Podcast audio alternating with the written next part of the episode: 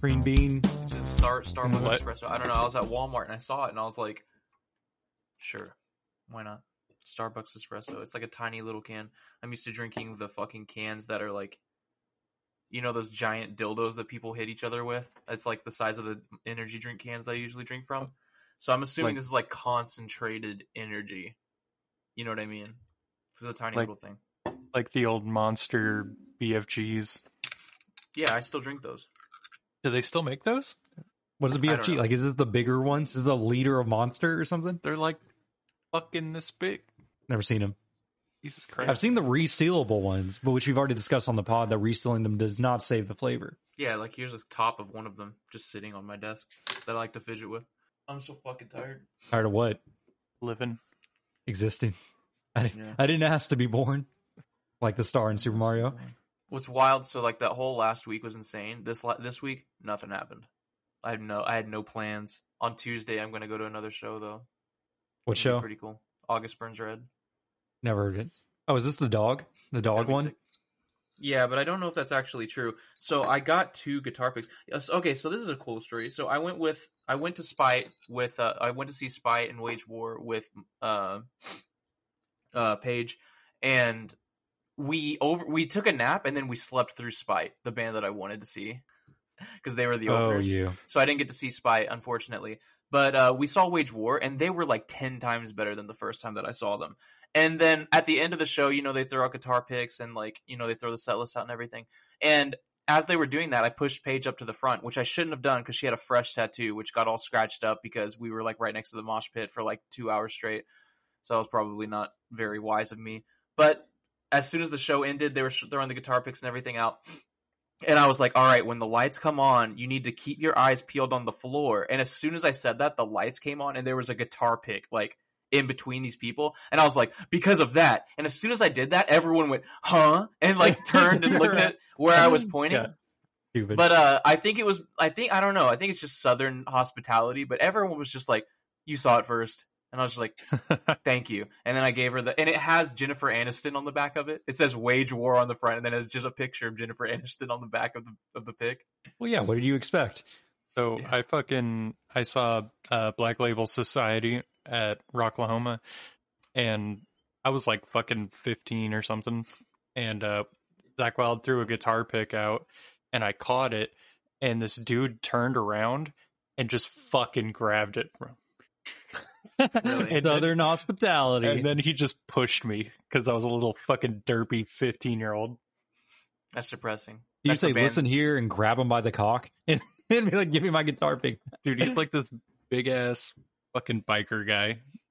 Like he just Of saw me course he was. I'm just holding it up in front of me like the golden ticket. And he just fucking grabs it and just pushes the shit out of me. I was like, oh no. Classic. I passed out at at Rocklahoma, uh, in the middle of like moshing and stuff. I guess I got a Uh, little too rowdy. How old were you?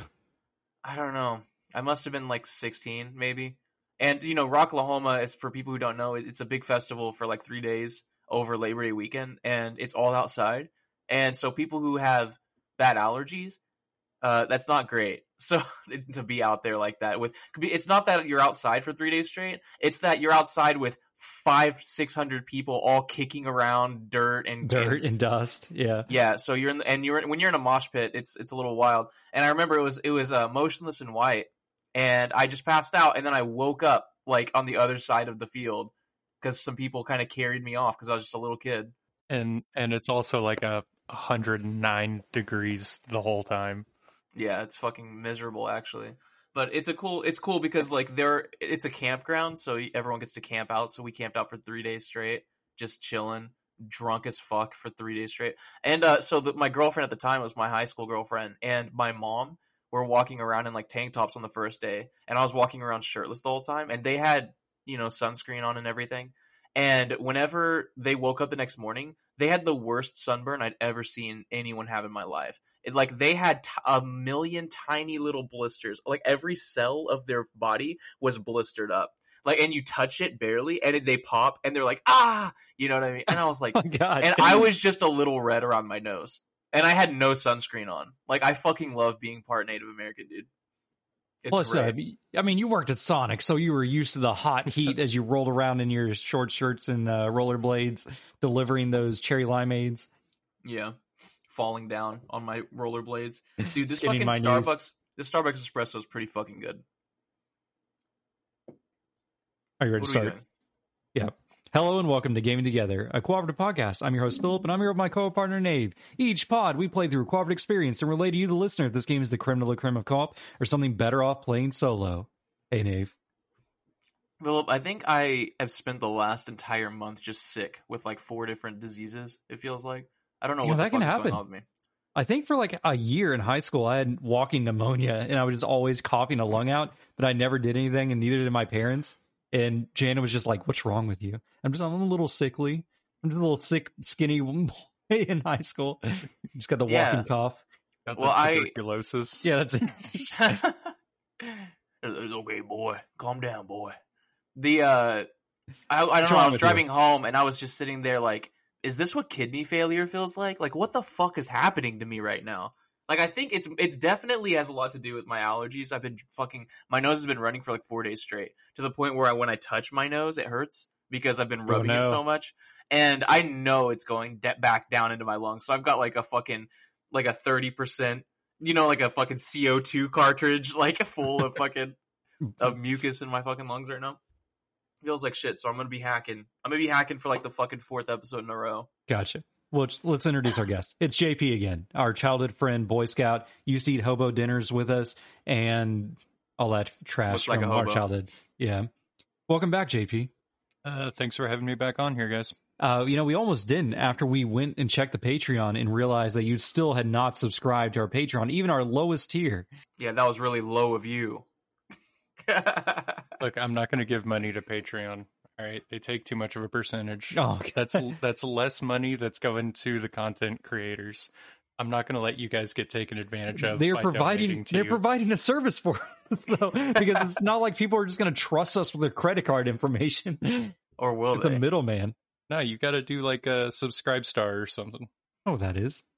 Uh, they don't take a percentage. How do they stay in business? Probably ad revenue, Hmm. or I don't know. They just make money by being a competitor to Patreon. I don't, I don't fucking know. That's where all the racist people go, right? Is it? Yes. uh,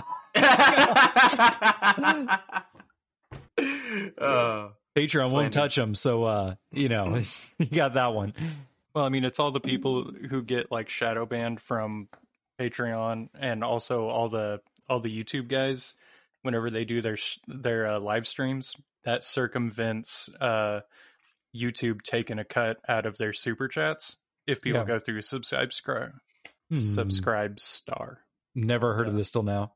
Yeah, well, it's because you're not racist. Confirm, Philip Beatty confirmed not racist. We talked about that earlier today. Actually, I'm I'm famously not racist. For the record, Famously, like, like, have you heard Philip Beatty? Like, the only thing I've heard of that guy is that he's definitely not racist. yeah. As a white person, I uh, pride myself on not being racist. What are we doing right now? we are a video game playing podcast or podcast sure? about video games or something. You would never know from listening to yeah, it. if you every, every new listener has already clicked off at this point. Once we just came in into cold open talking about Rocklahoma. Yeah, great. But let's talk about the games we've been playing this week. So we'll start with our guest, JP. Tell us. I know you're always out there gaming. You're out there. You're right on the vein, feeling the the heartbeat of the gaming industry. What have you been playing lately? Uh, if if by that you mean like tabletop stuff, then yes, definitely. Other than that, it's the games that I've been playing that we've talked about on this podcast. I know last time you talked about your Red Dead uh, gambling nights. Oh, right, and obviously my Red Dead Poker Night. yeah. So that was pretty cool. I want something cool like that. Like, what tabletop bullshit have you been playing? There's a game called Necromunda. There's ac- there's actually a they made a video game of it. It's like Mordheim, but for 40k. Uh, You trying to tell me get Mordheim isn't 40k. No, I mean, like there's a distinction, but it's it doesn't matter. But You talking about Uh, Necromunda hired gun? Uh, yeah, actually, okay, actually, there's two games because there's Hired Gun and then there's the turn-based one. Uh, neither of them, I don't think, are very good. I don't know. I've never, I haven't played either, but You can say that most Warhammer games are like that. most Warhammer games suck, except for Vermintide. Uh, Well, hired gun is middle of the road. Have you played it?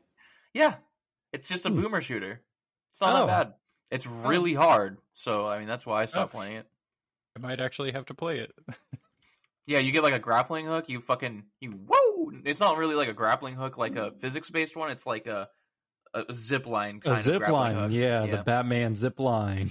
yeah. And like you have to do use different weapons and like damage types for different enemies, if I remember correctly. But it's very chaotic. It's no Doom Eternal, but it if you want to play a boomer shooter, I mean, it's not bad. There's another war. There's a new Warhammer game coming out, isn't there? Uh, Dark Tide, I think, just came out, but it's only for PC. They haven't made the console port. no, there's uh Oh fuck! Space Warhammer- Marine 2. No, no, no. There's oh another one? god, that ad is fucking loud. Uh, bolt gun, dude. Philip, we need to check out this fucking Warhammer 40k bolt gun. All right, give me a second. Um, you know what it looks like? It looks like uh, Prodeus. That's what it's need a, boomer shooter. shooter? It well, it's a boomer shooter, but it's in that like voxel art style. It looks really fucking cool. Show JP a fucking video of it. real Wow, yeah, nope. We're watching right the trailer. That yeah, is- that's definitely Prodeus. How But I mean, fucking cool does that look? Like, there's a lot of jumping, a lot of sprinting. I do love me a boomer shooter. Yeah, yeah. yeah. All right, yeah. Add it to the list. Assuming it's co-op, it better be Yeah. co-op. I've got my fucking finger on the pulse of whatever Warhammer is. No, you don't. Uh, because well, no one even knows what Warhammer is. well, their plan was they're like, you know, people like video games. We'll make a bunch of Warhammer video games, and then they'll go buy our fucking overpriced plastic models, and then all No the shit. games kind of suck. And then they're surprised that nobody is picking up the tabletop. Dude, no shit. Like we, I went down to Game HQ right around the corner from my house, and they sell a ton of Warhammer shit. I was showing them to uh Paige, and yeah, it, it, they're like there's like a tiny little figure that you have to paint yourself, which is cool, but it's like forty five bucks, and I was like, oh my god. There's like Gundams a giant are cheaper tank. than that. I know. I bought my I bought my little gym for like what was it, fifteen bucks? You tiny little gym. I bet he's Yeah. bigger than this can. Oh, you got him right there. Yeah. Yeah. He's just as big as this little. So if you buy a Starbucks espresso and cream premium espresso beverage, six point five fluid ounces. Oh, I put my Starbucks up there, not Jim. You're going on the shelf, Starbucks. shelf. I can look at you later. All right, so Necromunda, getting back to it, what makes Necromunda special compared to other tabletop role playing games, or not even role playing games, just tabletop war games? Uh, so as far as Necromunda goes, uh, I mean, first of all, the one of the best things about it is that it's not balanced at all. So y- if you've got a metagamer you're Great. playing against, they will break that game right the fuck into, uh, because it's designed mostly just for like flavor, right? Uh, which is super fun to me. You know, I'm not I'm not like chasing the meta and shit. Uh, but it's designed to be played in a series of games over a campaign. Yeah. And so that's kind of the draw to Necromunda is that it's a smaller scale. So your games are only taking like 30, 45 minutes. And it's designed, you know, you get like six or eight people together, you do a series of games, you got the little progressive campaign thing going. It's it's really fun. So you said like eight players. Like, how many units is each player controlling, or is it like taking turns on the whole board? So that's how the bigger ones typically go. Is it's like I go, you go, and like you do your whole army. Yeah. Uh, Necromunda is like you can have anywhere from like five to ten models typically in any game, and you activate uh, one individual, and then your opponent activates an individual Okay, until you go through all the guys, and then it resets. That's pretty interesting. Like, uh, it kind of reminds me of um, oh, Nate, what was that one uh time travel shooter game? Time splitters. No, the other time travel shooter game. Uh, time. Not talking about time warp, time shift. No, what time was shift. I think that's no it. there there was one where it was like you would take turns as in a first person shooter you would drop in you would and you guys would go in at the same time and you would fight and that would be like one turn and then Oh, after that you would drop in again and so it's like i know that this guy's character does this for their Lemnis first Gate. time lit yeah that was it Lemnis Gate I would have never that one was a that. That was a weird one where it's like you took turns at the same time, but like it would like evolve as you were taking your turn. Yeah, and the cool thing is, is that if you died in one round, the next round you could save yourself by killing the person who killed you in that first round, and then an AI would take over your your dude's body and do the same thing every other round. There's not a whole lot of rounds. I think there's like five because you have to pick a different class each time you do it. And there's something really funny that happens. Like one time I picked a rocket class and in like the second round and I shot a rocket right at the beginning of the match. Not recommended because in a following round I spawned as a different character and immediately got hit by that rocket. And then for the rest of the match I was dying at the beginning of the rounds every time. Everyone would die right away. And since they died, since my dudes would die, they wouldn't be running out on their set path and then fighting the dude at that, which means I'm saving the enemy's life on accident. Oh, it's it's a really interesting concept, but the gameplay itself is not like super. I don't know, tuned. Which in Necromunda, you said it like there's a campaign ongoing. Is this like actively being released like this season, or is it like already all published and you're just playing through it? So, uh, so they started out. They dropped like all the gangs, and then uh, that there's like the the one campaign that they have rules for is the Dominion campaign, and it's the most bare bones one where it's like every like you and another gang will play a match, and whoever wins, you gain a territory. Okay. And uh, all these territories do different things, and they give you bonuses going forward. And also, there's uh, an experience progression system. Uh, your equipment, you make money, you buy new stuff, you just carry on like that, right? And then also, if one of your guys, you know, dies in the in a game, at the end of that game, you have to roll to see what happens for them. They could get a leg injury, a back injury, an arm injury, and that will affect their stats in going forward in the campaign, right? So Yeah. it all it's all linked, right? This just sounds like complicated Blood Bowl. Uh, I was fucking thinking about Blood Bowl too, dude. That's so weird. One of the good Warhammer games. yeah, Blood Bowl kicks ass. Or actually, you know what? I, I wasn't thinking about Blood Bowl. I was thinking about Blitz the League. Oh god, that's stupid. I think about that game often too, though. Yeah, nobody knows what it is. It's so sad. I love the mini game where it's like, you gotta get back in there, champ, as you're holding the syringe and you're jamming steroids into your quarterback's back after he got injured on a really bad tackle or sack. Yeah.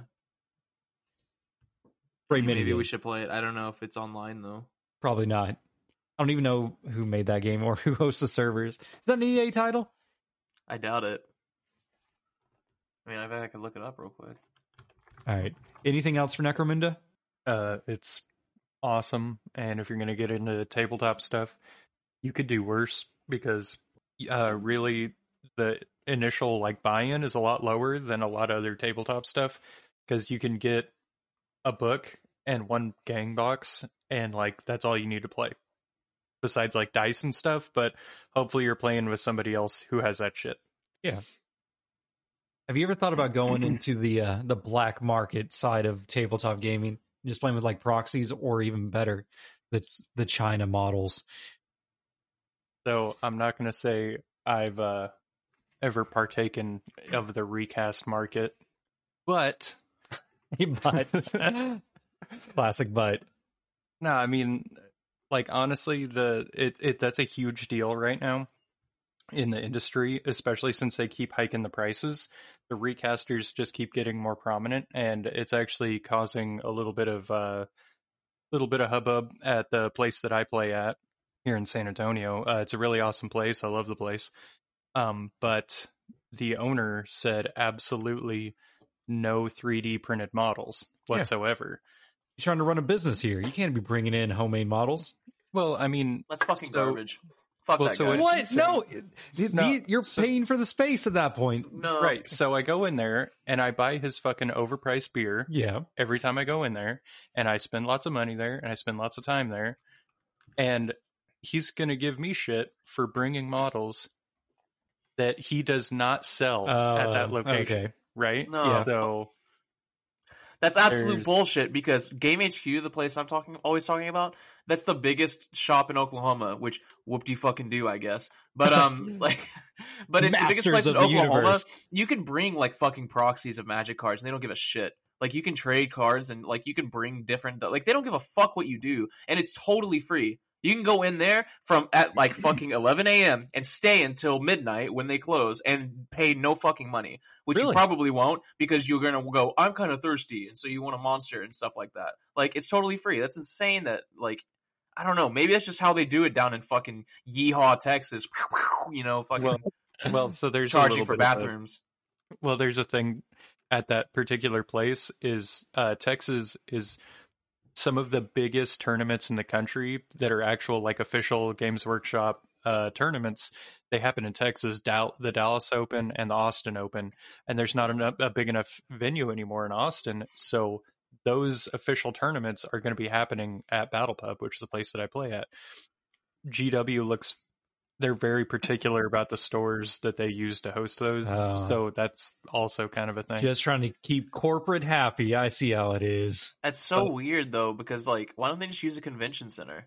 so 'cause- that's what they normally do, but the uh they didn't have enough time. They didn't book it far enough in advance for Sounds some fucking right. reason. But uh so that's why it's that's why the Austin Open is happening in San Antonio this year, which is pretty cool. But um yeah, they uh the the 3D printed models thing is it's a huge deal right now. Just fucking grilling JP for no reason. I Well, got no, passionate it's- about that for so some funny. reason. I don't even know Like- why I get so upset. Look, we all had like um, a period of time when in our youth when we were active pirates. I've I've grown out of it. I don't know about you, Nave and JP, but Yeah.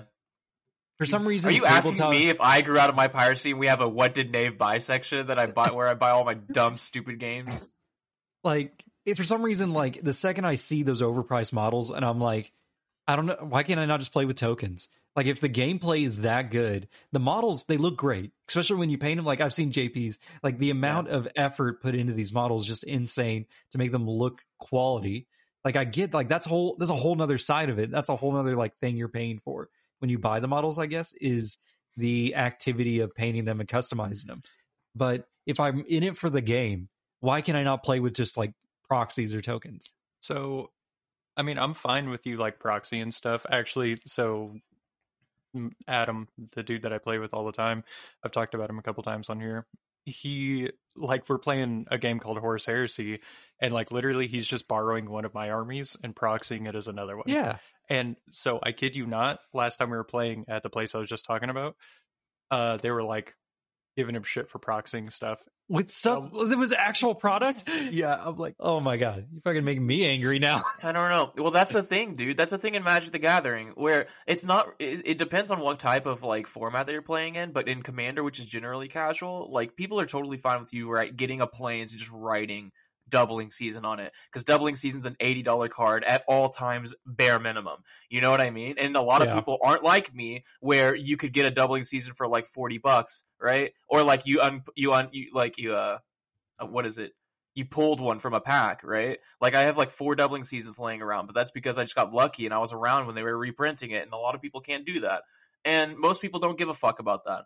And but the people that do, it's a really weird situation where it's like it's because like, you know, it's such a monetary investment and just to see somebody have like a lot like a really really strong deck but not have to pay for it like you had to pay for your really really strong deck. I don't know if it's like an ego like an ego damager or something like that, but Look, I just I don't understand it either. Plastic toys and cardboard at the end of the day. That's all it is. Yeah, Well- and the the whole thing about that is like whenever you start really getting into it and getting passionate about Magic or Warhammer or whatever, part of the fun that you get is spending your hard-earned money on these things that look really cool. Like my Animar deck is like 3 grand and it doesn't have to be, but it's just because I have these blinged out beautiful cards cuz that's my favorite deck and I fucking love it. You know what I mean? I wouldn't dream of proxying a card unless it was to test it to make sure that cuz I don't want to drop a 80 bucks on a fucking Ragavan fucking monkey or whatever to and then it sucks and I don't want to play with it. You know what I mean? So speaking of uh, Magic the Gathering and stuff, so a little bit of a little bit of local nerd tea. Oh, going tell on- us the tea. What's going on in the San office? Antonio, right? So the group that I uh, that I typically play with, uh, they're called the Sons of Slambo. Really cool dudes. Uh, big presence here in San Antonio. They every Friday night for like the better part of a decade they would uh, frequent a shop down here, and uh, I'm not going to say the name of it. I don't want to you know put them on blast like that, but uh, yeah, pretty good shop. They played there for like the better part of a decade, and then uh, the thing with the Sons of Slambo is like every time you like make a really risky roll or do something super cool, you just yell Slambo, and then the rest of the dudes echo back Slambo. Just a bunch of rowdy fucking dudes doing their thing, right? Yeah. And just about everybody's hammered. Uh, so they were doing that for the better part of a decade, even through COVID, because like gaming shops got hit really fucking hard by COVID. Like they already weren't Yeah. making that much money, and then they took away the ability to bring people into the store, right? So a lot of places were shutting down, and I would say that the Sons of Sam- Slambo probably kept this place from closing their doors, you know. And then, uh, so a couple years back, uh, the owner just comes up to the dude who's heading up the club, name's Dan, and he's like, "Hey, your guys can't yell Slambo any in here anymore." And he's like, "What the fuck, dude? We've been like pretty much built this place. you know what I mean? Like we pay, the Sons of Slambo essentially through our contributions to this store paid for the add-on that you put on this place." And he's like, "Sorry, you the you're you make the Magic the Gathering guys nervous when you guys yell, so you can't yell in here anymore." And so that's why we play at the other place now. You know what it is? It's because you're they're playing on Friday, and those are fucking loser dweeb nerds that fucking play Friday Night Magic. What Friday Night Magic?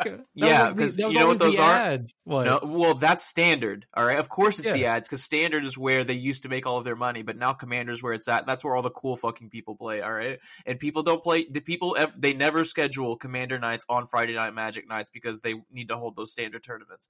It's like part of the fucking deal.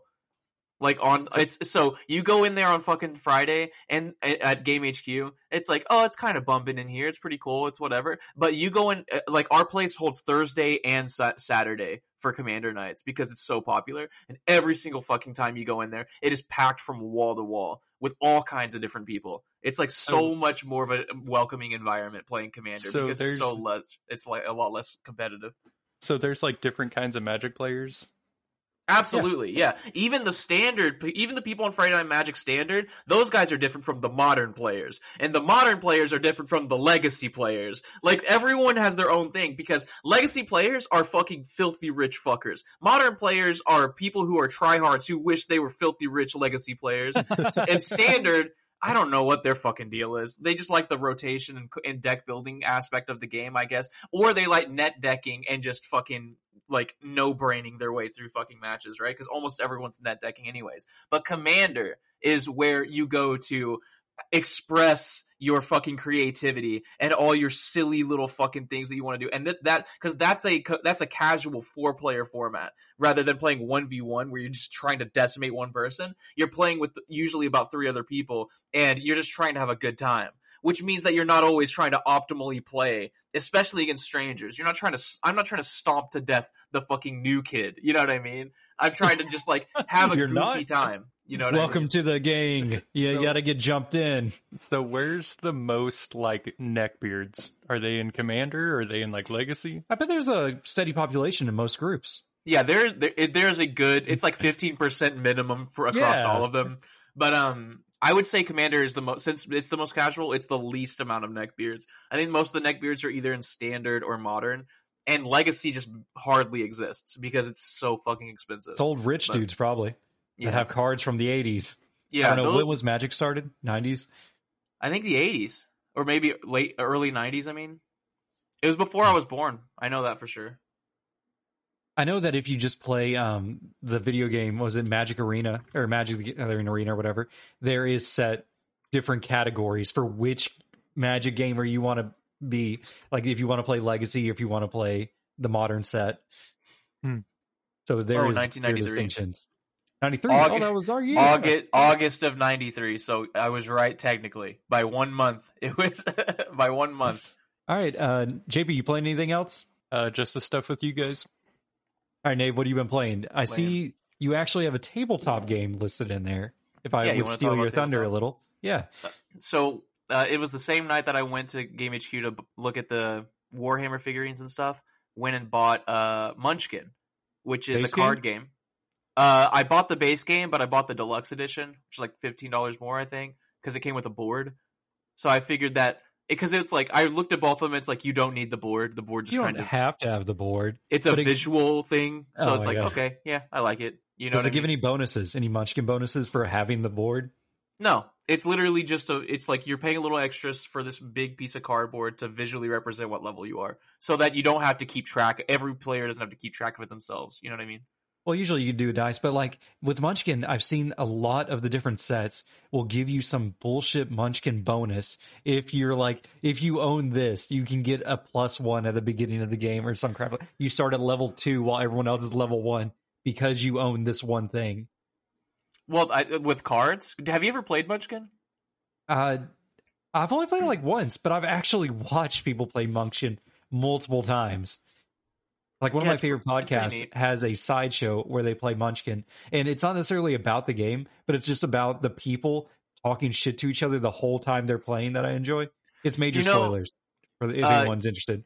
I was hoping you would say something like they were playing Munchkin, but they were like role playing while playing the game or something. You remember how we used to play? JP can chime in on this too. We used to play this game called Mafia, and you know the game itself is very very simple. It's like you have the mafia, you have the police, and then you have the doctor. The mafia choose every, and no one knows who each other is. It's kind of like you know Among Us or whatever. But like the Among mafia Us. choose who to kill, the doctor chooses who to save, so he tries to predict who's getting killed, and then the cops try to arrest somebody, try to figure out who the mafia people is. Half of the fun of that game, because once everyone chooses whatever, you can just kind of be like, "This happened." But the fun of the game was creating a story, right? Like about how it happened. You know what I mean? Like spinning yarn. You know what I mean? For all the little Yeah. kids to laugh about. And I was hoping that it would that would make it probably a pretty interesting podcast, right? Because there's so many silly things that happen with RNG and like stuff like that, like so much spon what is it, spontaneous gameplay or whatever, narrative, Oh yeah, the spontaneous narrative. No, that's not it. Emerging narrative. Emergent narrative. Yeah, it's so much emergent narrative with RNG that it makes games like that really fun. It probably would be something that you could do if you're really good at making shit up on the fly.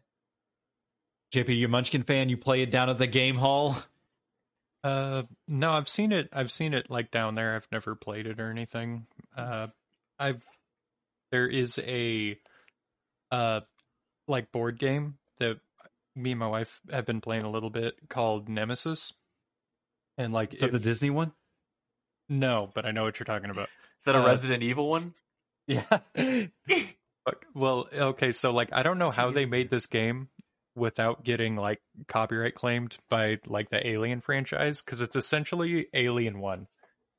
It- Okay. it- like you get a character and you start out on a ship, and then like there's a certain there's a couple of things that are like the same every game, but everything else is randomized. Like at least two of the engines are going to be messed up, and you will be like going towards a random planet. Like it's it can either be a sun, the Earth, or like a space station, but you don't know like any of that information. So you have to like go throughout the ship, figure out if the engines are working and where you're going. And also, there's like fucking aliens trying to kill you. So Aliens, it's a co-op right? game. Well, so it's like kind of co-op because everybody has their own objectives, but nobody knows what it is.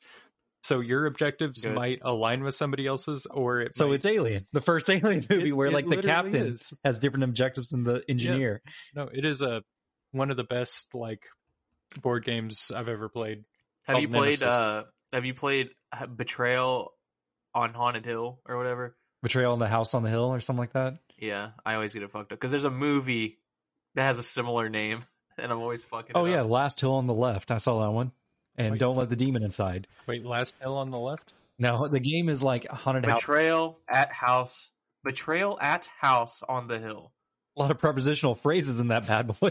Yeah, very confusing. But uh that game is really cool too.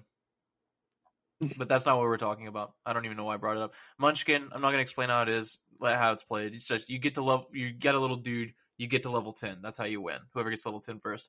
And that's important because in this story, I was playing with Dontre and Jesse, right? And Je- uh, Dontre had like three hours of sleep. He's like upfront about that. He's like, I'm probably gonna want to not finish this game. And so I was like, okay, whatever. We, me and Jesse are basically level nine, right? And the only way to get to from level nine to level ten is to defeat a monster. Yeah. You know, there are a bunch of cards that you can draw that say draw that say gain a level or whatever. There's a lot of ways to level up, but the only way to get to win is to defeat a monster. So Jesse draws like a level 20 dragon. And he's like, don't worry, I've got a card that makes me stronger. And I'm like, well, I've got a trap card that makes the dragon stronger. And so we do this fucking roundabout thing for like maybe 10 minutes. And Don, meanwhile, Dontre's like level 6. He's like way far behind. He's just barely hanging in there. We fight each other on level 9 for so long that he gets to level 9 and joins the bout. And Oh, now we're all fighting each other for literally like 10 minutes. We're just drawing the thing. We're fucking each other over. And like repeat it because it's not only monsters that you can draw to like in the little deck at the beginning of every turn. You can draw other things like curses or like different classes or whatever. And so we just it was like whoever draws a monster, just the fucking standoff happens again where we're all like, Yeah. okay, who's gonna fuck me over with what? Do I even waste my cards right now? Are you gonna fuck me over that badly? Well, you got to draw the cards out, but then the next guy's he's going to be able to uh just get an easy win. Yeah, that's what ended up happening. Is uh, I ended up winning because we fucked over Dontre right at the end. We used everything to stop Dontre, and then I just walked through, through the door over his corpse. But Munchkin's really neat. It's not great, but It's, uh, just- it's simple. I get that. Yeah. like it's simple and, en- enjoyable enough. It's very simple. That's kind of what I like about it. Um, I still like as far as card games go. I definitely enjoy the deck builder, uh, uh, DC deck builder game probably a little bit more. But that game's just, there's so much more complex. You know what I mean? And it's and it's definitely part of that like autism in my brain that like I really like those numbers. There's like no number crunching in in Munchkin really. It's just one up or one down. Yeah, really interesting. Uh, I played it with uh, I played it with Paige, and she crushed me the first fucking match. But I think it's because I didn't shuffle the cards good enough. Because like we would draw three elves in a row, like like class changes, and I'm just like, that really shouldn't happen, huh? Like, and so I'm just like level one still, and she's level eight. I'm just getting fucking destroyed because I can't draw any weapons. But um, it, it, it's a pretty fun game. Speaking of card games, though, I've been playing this game called Inscryption. Philip, Yeah, is that uh, is that the deck one or the font one? font. Yeah, there was Well, one with like funny fonts. I don't know about that, Where, like, but people- it's, it's a game about talk. cards. What am I thinking of? There's What? a game that was all about writing. Yeah, Pentiment. That was it. Why would I say speaking of cards and then talk about Pentiment? I don't know because that's I thought when you said inscription, I thought you were talking about Pentiment, Pentiment. because it's a different medieval game with words, right? What? No, Inscryption is about cards. It's a card What? game. I love card games. Are you high right now? What is going on with you right now, Philip? How much have you guys drank? This is, this is number two. Inscryption is a card game where I think like a serial killer or a monster is forcing you to play cards with them, and if you lose, you die. And it is really fucking cool. I think this has been on other consoles and systems for a while now, so we just got it over here on Xbox. Fast. Oh, is this one with the narrator? I I- I guess he is a narrator. He technically. Yeah, I think I Uh, saw a video on this game, and I'm like, wow, it looks really good. And then I It's moved really good. on. I What think it's like fifteen bucks. What games does he make you play? Like Well, poker? No, it's a it's a specific card game for the game for the thing. It's kind of similar to Gwent a little bit if you guys have played The Witcher. But Yeah. uh, so you get different monsters who have health and, and attack, and you there are four rows and or four columns and two rows, and well, there's three rows, but uh, whatever. And you put your creature there, and every time you every time you do one damage, they have to rip a tooth out and put it in this little scale, right? Uh. They rip one of the teeth out, and then uh, so you take a turn hitting him, and they take a turn hitting you, and you can destroy your cards and do whatever. But whoever gets to, it's like tennis, where or it's not like tennis, but you have to win by five. You don't get five points; you have to win by like five or or six or seven or something like that, right? So you have to tip the scale all the way over to one side, and you there's a little board that you're moving across, so you get to choose where you want to go, and you end up getting cards, and it's it's basically a roguelike. And so it's very like Binding of Isaac meets Gwent. You know what I'm saying? It looks very gritty, very It's inky. very gritty. It's really cool too because like at the end, if you whenever you die, um, he takes a picture of you and you create a card. He kills you, takes a picture of you, and you create a card based on the cards that you had in your deck at that time. So you get a card, you get the health and power of one card, you get the cost of another card because it's like Yu-Gi-Oh. Some cards you need a sacrifice for, right? You get the cost of one, and then you get like an ability, like a like a Like some of them fly. You know what I mean? Or some of them burrow in the ground, stuff like that. If we were Yeah. to reference Magic the Gathering again, Yeah, it's very fucking cool and addicting. So this leads into the next game I'm playing, which is Final Fantasy IV, and this is also the only thing that I oh, bought. is that so the we one can with skip that. Butts as a character? Is Butts in this one? I'm not sure. I haven't run into him. I'm not that far in, um, because I'm playing Inscryption mainly, and then in the middle of like turns, I'm kind of looking down and playing Final Fantasy IV a little bit, and um, Final Fantasy IV is pretty fucking interesting and it's pretty dramatic. Like in the first hour, I'm already like, yeah, I'm gonna play this. You know what I mean? Like this is interesting. I've also played this before because I recognize Kain and uh the other guy, the bad guy. I think he is. Uh, I think I had this on the Game Boy or the DS or something like that. I think I had one of those, but Yeah. um, I definitely didn't beat it because I don't know what the fuck is going on. So I'm I'm pretty excited for that. Inscryption, everyone should play. Final Fantasy IV, I'm not sure yet. Like, so what's really cool about the Final Fantasy Pixel remasters, which skipped Xbox, of course they fucking did, but uh, is that you can pay 75 bucks to get all of them, or you can just pay like 15 bucks for each of them, or something like that. And uh, so I bought all of them because I figure I'm gonna play them eventually. But these games are pretty cool to play on the Switch. Like, it's really nice, like popping open Final Fantasy IV in bed for like an hour. You know what I mean? And just like, all right, that was nice, and then going to sleep. So you're telling me it holds up? You know, 25 pretty years good. later. Uh, they have some of the cheats, not as much as like the the PlayStation One games, but like you can like sprint in this game now and stuff like that. You can turn off encounters if you want. I don't know why you would want to do that because then you will be under leveled, but um, it, it's it's pretty neat. And there's like an auto battle too, so you can just kind of get through the low ranking enemies if you want grind a little bit faster. Other than that, uh, Ghostwire Tokyo, I'm still playing that. It's pretty neat. I'm still playing Resident Evil 4 finger guns. yeah, doing my finger gun stuff. I unlocked the fire. Still not very far in it because it's one of those games that I'm just like turning on music and just wandering around in. So I'm like just Batmaning from building to building and just getting all of the souls that I find and turning them in. I let uh Paige play it for a little bit. I let Dontre play it as well. And they're both just like because they both love Naruto. And the first thing they did when I was like I was like, hey, charge your attack. And they start doing fucking Naruto jutsu things, and I just saw this giant shit-eating grin on both of their faces when they saw it separately in two different days. They were just like, "This game is awesome," and I'm just like, "Yeah, "That's it? That's all you needed Yeah, to sell you on this is was sign the language. Naruto jutsus?" Yeah. But the game, the game is still pretty cool. Oh, by the way, uh, last last episode I was talking about how I had a headache. Game was making it a little worse. I turned off uh motion blur. And i also didn't realize the game starts out in uh fidelity mode. So it has the like chromatic aberration or whatever like whatever like where it's making things blurry further away. It also has motion blur and it was running at 30 frames a second right? And so that was that as soon as i started playing it the second sit uh, the second sitting i immediately started getting a headache again. Like starting feeling like shit and i'm like what is going on? I switched off the motion blur and then i turned it to frame rate mode so that I'm not fucking feeling like I'm floating on sunshine and shit.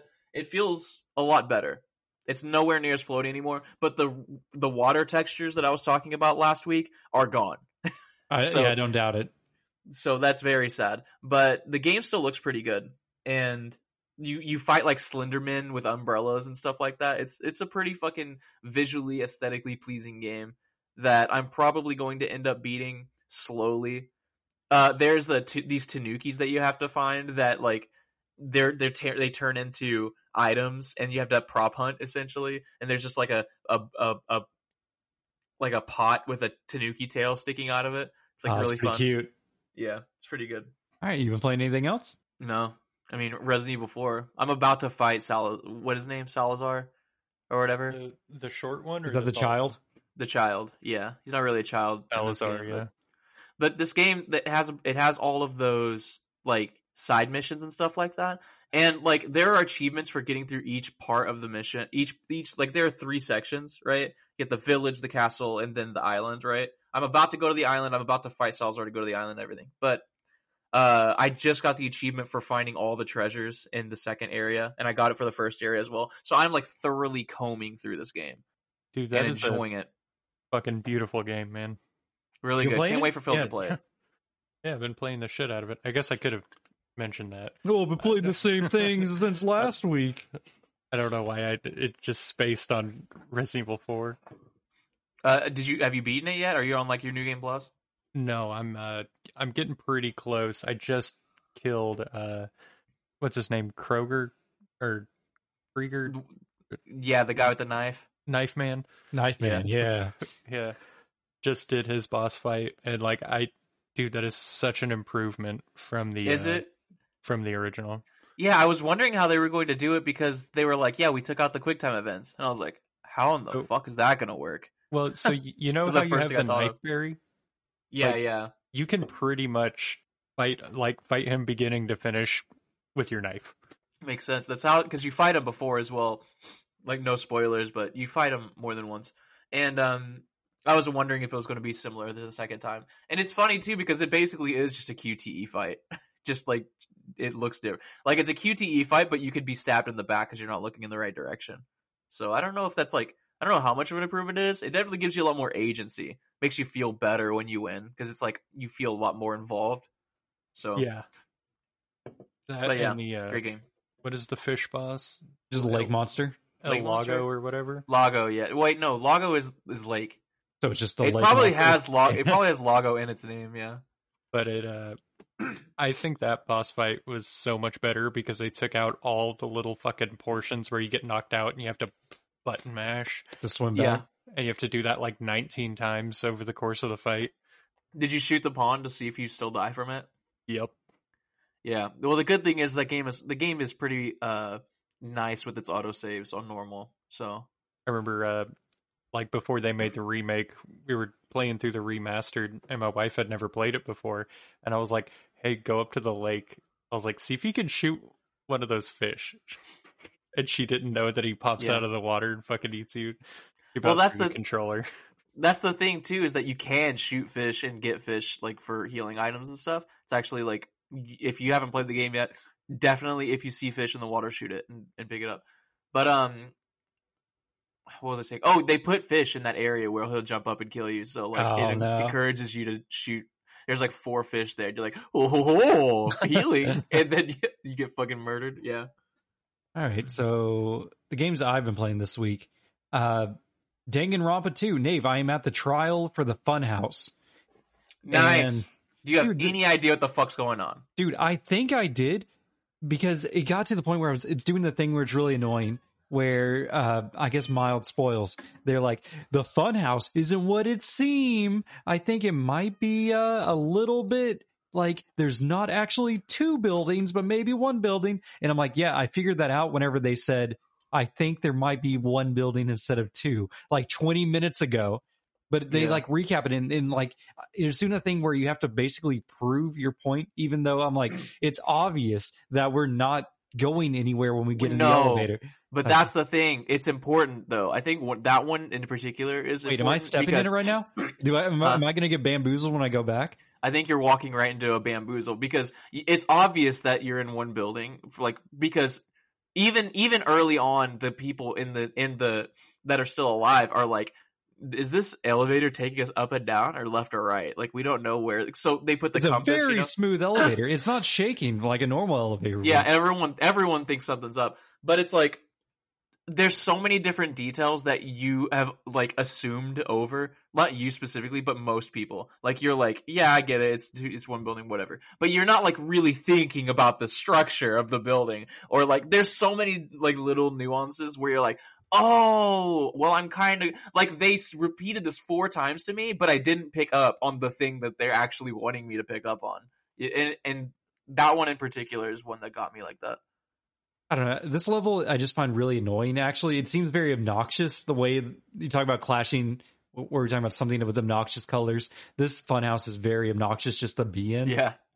There's so many like it's like white and green and white and red and it's Yeah. very bright. very bright, very obnoxious to walk around in.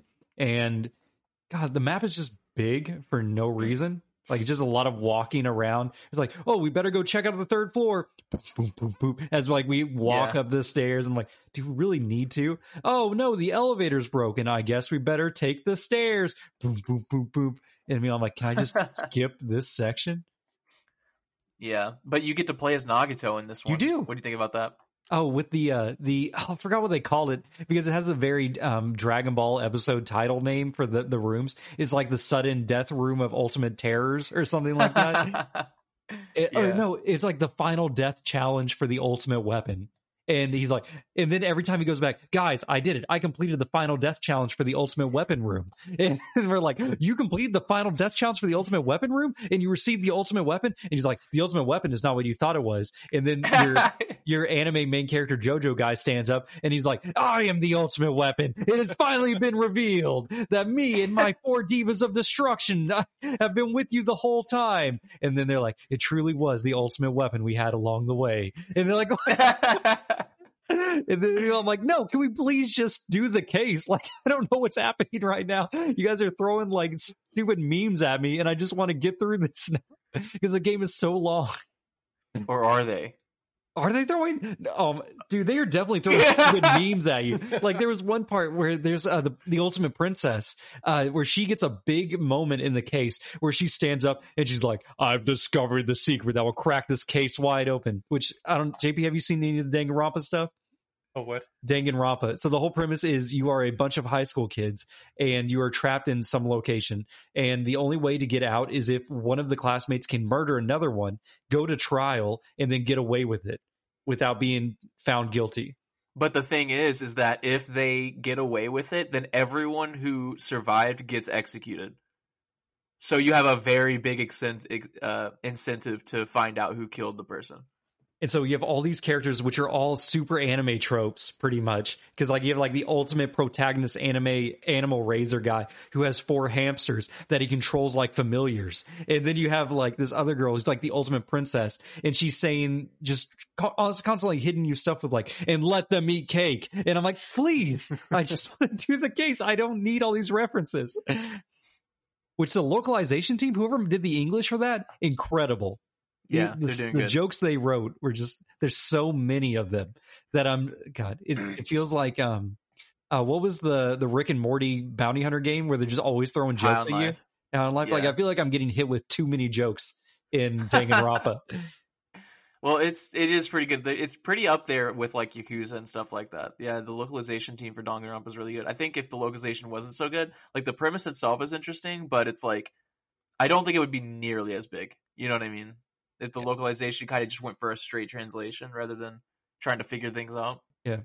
Which then always makes you wonder what the other side looks like. Like, what is the direct translation for "let them eat cake"? Like, what did she say in there in Japanese? Like, actually, or is that a common enough phrase in Japanese that a Japanese audience would get that? Yeah, I don't know. Because I think you- I think a lot of the time when they're like repeating themselves and stuff like that, that's because that whatever they said, they it they didn't take nearly as many characters to say in English as it did in Japanese. You know what I mean? Or the other way around. Yeah, there's way So- too many words in this uh this text box. Yeah, so they have to like just fucking free form figure out how to connect these two things because they don't want to remake the fucking scene like just for the English translation. You know what I mean? It's Yeah. literally they just want to put the different words in there. Did you guys play uh what was it, the Russian uh communist Oh, Atomic Heart. What yeah, Atomic Heart.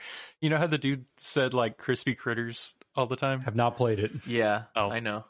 All right, so yeah, like for some reason his like go-to expletive is crispy critters. Okay, go on. like he'll just walk into It's a not room good. and something will blow up and he'll be like crispy critters. and apparently uh I heard that it was because that is like a Russian saying, but it doesn't actually mean crispy critters. It's just there's no good translation to English or just about any other language. So like all the language versions of the game have a stupid fucking saying that doesn't make it sense. doesn't mean anything. Yeah, and it's just so ju- the juxtaposition is really great because it's he's like, "I'll fist fuck your face, you dumb cunt fucker, crispy critters," and you're like, "What?" you know what I God, mean? that's so good. I don't know. Like I kind of like um like whenever they make up fictional sayings for stuff like by Shor's beard, a handsome man in Falkreath. Whenever you walk in the Yeah. village of Skyrim, and I'm like, yes, a handsome man. well, the one well, the one real game, like the biggest thing I can point to is uh, Time Splitters, but it just does. It's nowhere near as funny as it is in Time Splitters, where Time Splitters was made for English, and this game is clearly like localized. It feels like you know what I mean. like it, it was also made for English, but it was like you, they're pandering to Russian as well, right? It- like it would be weird. Like if if Yakuza was made for English, it would be very weird, right? But uh, like in Time Splitters, your character is always trying to go time to split.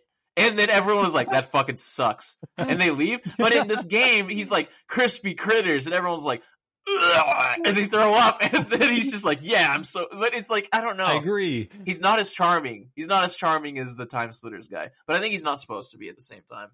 He's supposed to be a little grizzly. I still can't get over the part because I haven't beaten it. I don't think I'm going to. It's like I don't think I'm gonna finish it.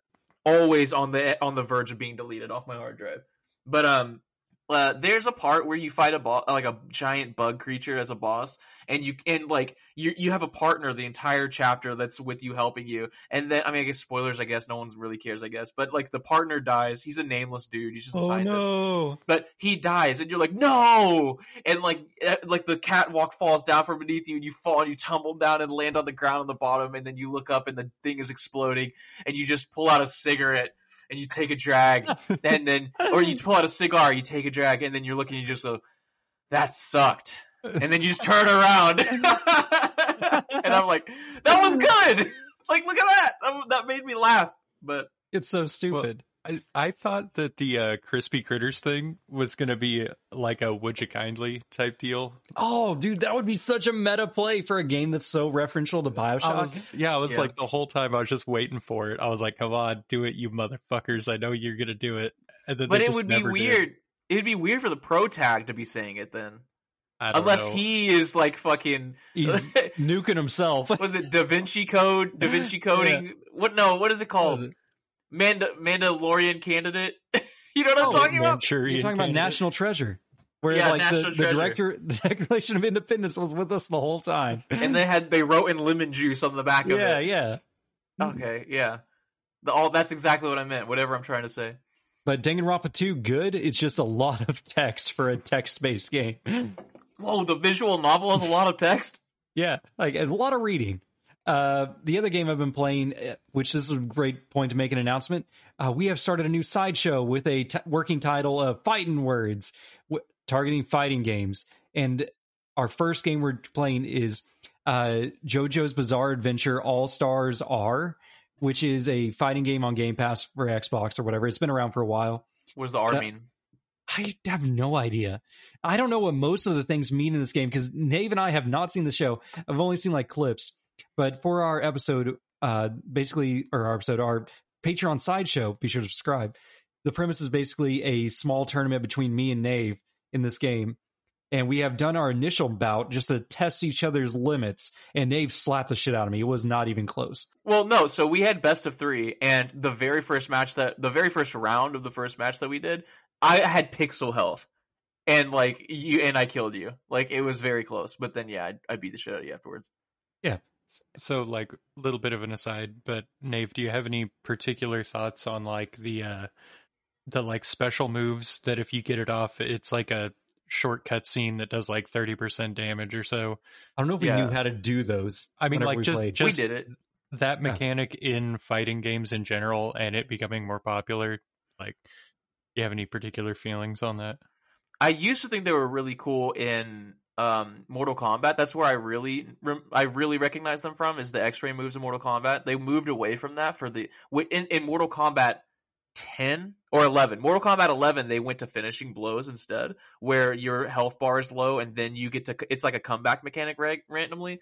Uh it, it's kind of like a noob trap. You know what I mean? The X-ray moves where I'm not sure how it is in, in JoJo. I don't know what the meta is, but in Mortal Kombat, the better you get at the game, the less you're using X-ray moves. Like even though the X-ray moves do so much damage, you can use those three bars for breakers and and combo extenders and, stuff like, that. enhancing your fucking special moves and shit. Yeah, like yeah, using using your enhanced special moves because a lot of special moves that are enhanced are faster, so uh, you can you can extend combos, and then essentially once you get so good, like you know my boy Ermac or Smoke in Mortal Kombat Nine, I mean, like where it's like um you can really start juggling people and doing more damage than your X-ray move actually would be doing, and only using like one bar of your thing and being able to break out of a combo once you're like pinned against a wall or something, like it becomes so much more important. I don't know how it's going to be in JoJo because each game kind of like does it differently. Uh, another game I played was the My Hero Academia game, again where it has bars that you fill up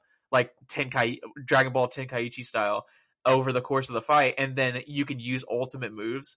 Um, in that game, there isn't really a breaker mechanic. Like you're really only using those to enhance your special moves, right? And so it always becomes like who can get their special move off first, and who and, and like how familiar are you with the hitbox of the enemy's special move? You know, which always changes the balance of the game around whose special moves are easier to hit. Like Endeavor's special move gives him armor and lunges him forward into a grapple, and it is like, what the fuck were they thinking when they did that? Because that is such an easy attack to hit. Like it's so easy to grab, and grapples go through block. So it's like, oh boy, you better be fucking ready whenever I do this thing. Like, I know that um like I've been playing the crap out of this because I really want to basically bring back my honor when we go to the final the final rounds of our little tournament. And I've played like I don't know like seven to eight hours at this point, and then I forced JP to play with me. And JP, what do you think about uh the cast of JoJo? I I don't even really know what to say. I like it's like they were like I don't know how They're do very we make everything gay? They're very stylish. They look like gay, strong men. Big gay vibes. no, but it's it's uber masculine. You don't understand. They're very manly. They're so manly they went all the way around almost. you Yeah, know? well, I mean, I don't know either that or they have some kind of like joint disorder where they can't actually hold their wrists. Oh, the straight. stance. Yeah, all their wrists have to be like. that's a JoJo over. pose. Yeah. Yeah, you know, just say. I mean, I'm- uh, Oh, they but also it- have very flexible hips and mid sections. So they're all Yes. like bending. Yeah, They're, like, they have multiple ready. vertebrae that are It's like very- twisted around. multiple Very ways. erotic. Is it? I don't even think it's. They're not that sexy. They're just really strong. It's like a bobblehead, but for your pelvis. But I've been playing the crap out of that. Uh, dear listeners at home, we are going to record that. We're going to go straight into our tournament and then go straight into recording after we've got all the hype and energy of me finally uh, defeating Nave uh, from his throne, I guess. I've done no training yet. Yeah, I looked and Nave still has like 30 minutes in the game while I have like eight hours. And I'm like, this is going to be really embarrassing. So be sure to subscribe to our Patreon if you want early access to those episodes. Uh, besides that, Backlog Busters. Nave, I finished Sea of Solitude. Have you played this one? That's pirates. No. Pirate- No, there's no pirates. It is a uh, Dark Ch- Child Lost in Dark World type game. It's one of those indie games. It's it's all the fun of like sailing the seas like Wind Waker, but then you got to deal with uh, all these monsters that are themed after your family members. Like there's your your younger brother who you never listen to, and he's bullied at school and he's suicidal, and so you got to reach out to him and finally listen to him. Uh, Wait, is this something that I'm going to want to play? I maybe I don't know, That you're sounding like you're you're spoiling a lot of shit right now. dude. Not even spoils. This is like out front in like It's the beginning. progr- it's the beginning there's that Okay. and then it's like you have your workaholic dad who who feels smothered by the mom and they're basically on the edge of divorce only staying together for the kids. And then you have your passive aggressive mom that won't directly talk to anyone but it keeps like butting into everyone's lives but not actually helping. And then you have your manic depressive boyfriend with imposter syndrome that keeps icing you out of his life who you try to It's reach out to no, well, the problem is like in the game, you're basically just becoming your mother. By the way, he plays a female character. You're becoming your mother, basically doing the same thing she did to your your father. And I'm like, this game is like really depressing, but it's also like kind of hooking me. But the gameplay is not there. Good like, pun. Uh, see, hooking, hooking. me. Yeah, it's hooking. See. See, you spend a lot Also of time just get eating by a whale. I don't even remember what the whale representative represented. I think maybe it represents you, like eating yourself. You also have your own like Silent Hill hell that you go through. I don't know. Is it like is it like what is it? Peter Pan, the uh, Captain Hook running away from the cl- crocodile with the clock in its belly, Yes, representing time. it's just like thing? that. I Maybe I'll like it then. This Yeah, is something like- I've owned for a long time, by the way. I know it's on Game Pass because it's an EA game, but this is something I've owned for a while that I've definitely wanted to. It's short. I think it's to. like four hours long. If you just want to drop in. I think I started playing it when Arthur was born, but then he needed so much care. It was like every five minutes, I'm trying to listen to the the narration and the sounds of you know mom and dad fighting, while then Arthur needs like something or uh, something like that. So I'm like, I'll just come back and play this later. Well, it's been you know ten months later, and I finally went back and finished it. Yeah, I know. So I was like in my car playing Final Fantasy, and there was like this somber scene like happening, like sad. Someone died. Someone's like, they're like, oh, we're so sad. And and I'm in my car, so of course I'm listening to Jun Jun Jun Jun Jun Jun Jun. Yeah! Like I'm fucking listening to ridiculous while this sad thing is playing, and I'm like, I wonder what the music is like. And I turn it down. It's like dun dun dun dun dun. just very sad music. Oh, I really, I don't know if I'm getting the hundred percent of the experience of this game with Yeah, my attention. Dude, that's the problem with like Switch games too. Is like how often I just mute it. Like I don't even think about it. Like I'm playing Pokemon on it, but it's just muted the whole time. And usually Pokemon's infamous for having a pretty good soundtrack. Yeah, it's kind of depressing too. Final Fantasy's the same way. And it's like I have a hard time having the Switch in my hands and not having like a YouTube video playing. You know what I I, mean? And I don't a- like playing it on the TV because it looks bad. well, no, because I don't have a Pro controller. Uh, yeah. So I'm using the fucking dinky. I got the two Joy Cons. Connectors. I have yeah. I have a wired controller, but it's not long enough to reach my couch. So I'd have to sit in a in one of those wooden uncomfortable chairs, like right in front Uh, of my yes, TV. I see them. Your your table chairs. Yeah, well, those are like my gaming chairs. If I'm like getting serious, like I was, I the first time we played Hunt Showdown, which is the game we're playing this week, I pulled one of those up to my fucking TV because for for one thing, this game is fucking dark.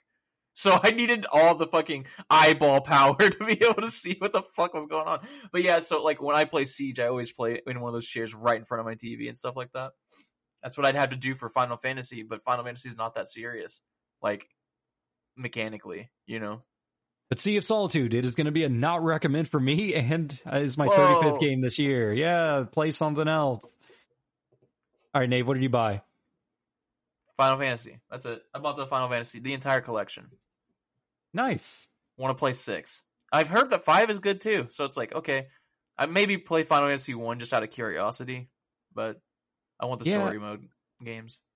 I you know I've heard that like I think it was is four. I think four is supposed to be one of the best of the the pixels. Yeah, four is with Kain and like hold on, so I Is that can't, the I one with can't mechs? remember. Where you have like mechs at the beginning or something? No, that's six. Okay. Like Final Fantasy six has the uh uh Kefka, the Joker looking guy. okay. You know what I mean? And he's like a really uh, popular villain. Let me see. Cecil. Cecil and Kain. Kain is the bad guy. Cecil is you. Gotcha. I don't know. If I I, want to go back and play them eventually. I'll probably pick up the the remaster for Switch at some point. Definitely. Um, but that's what I'm saying too, though, that you could buy the games individually. So you don't have to do what I did and buy them all. All right, Nave, did you do a Twitter this week? No. I should really schedule these. Yeah, you really should.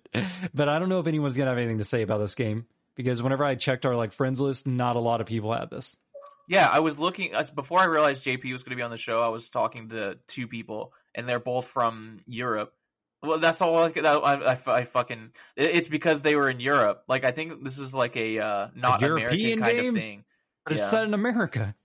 Is it? It is like in the Bayou, but it has like a it has like a kind of European like steampunk vibe, doesn't it? Eh, I don't know. Let's let's go into our Patreon section. So, dear patrons, we just announced you know our new show coming out. We're gonna try to get at least like six months of that lined up. I don't know if we're gonna be able to get it all before I deploy, but we'll see. I went back when I shot on a Monday or not Monday, Friday. On old Friday, that was it.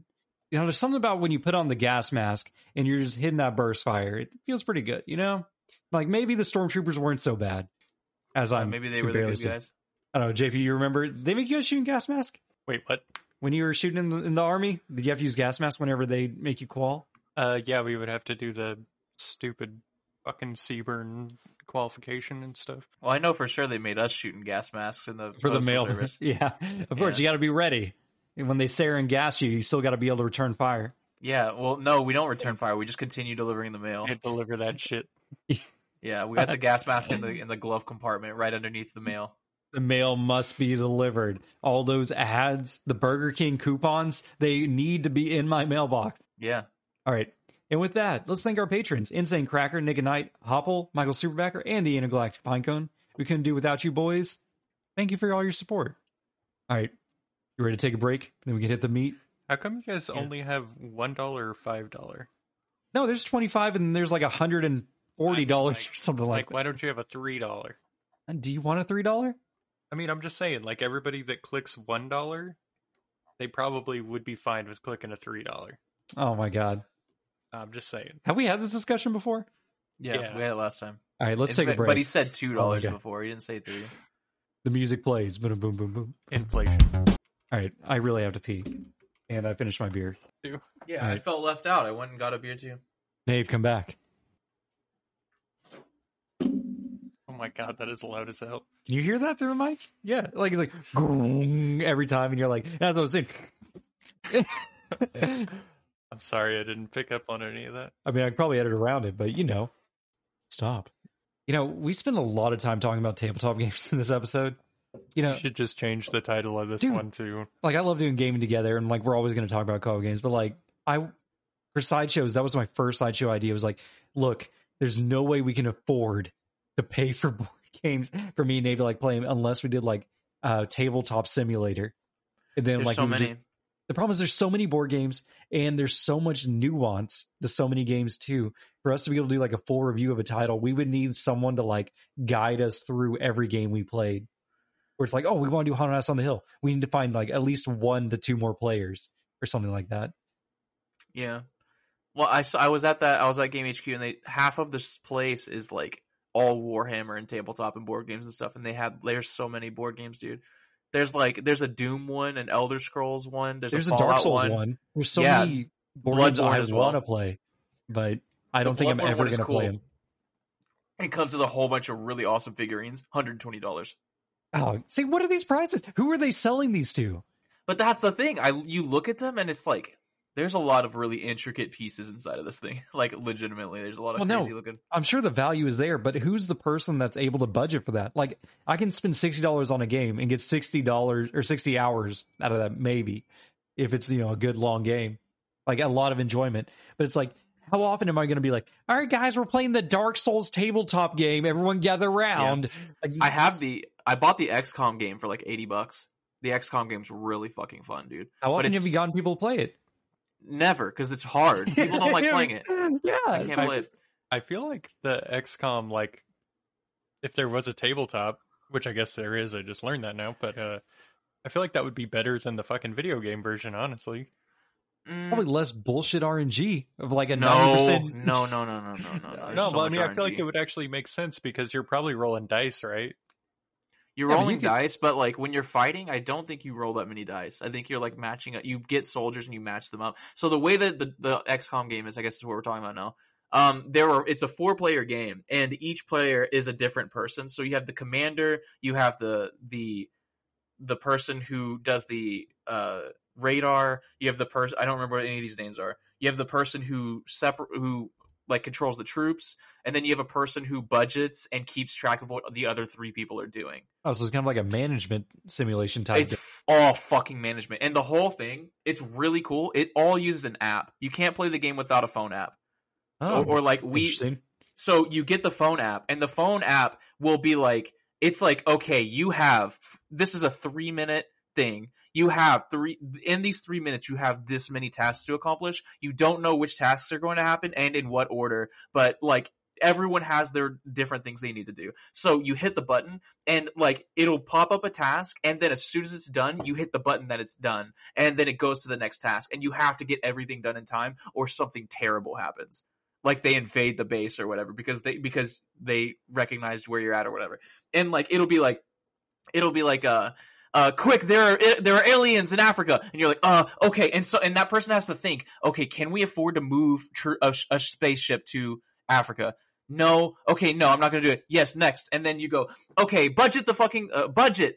The budget the uh, weapons, and someone's like, oh, "Okay," and they're putting money over there, and you're like, "Okay, now uh, we need someone. We need to recruit troops." Okay, and then it's like so fucking frantic and ridiculous, and one person is like keeping track of everything that's happening, going like, I think we have enough budget for this. Like, I'm pretty sure. hope we can And then at the end, you have to add everything up. And it's so, it's such a fucking fun game, but no, like, I need three more of me to be able to play this fucking game. Eh, so you Because have the to people- four people.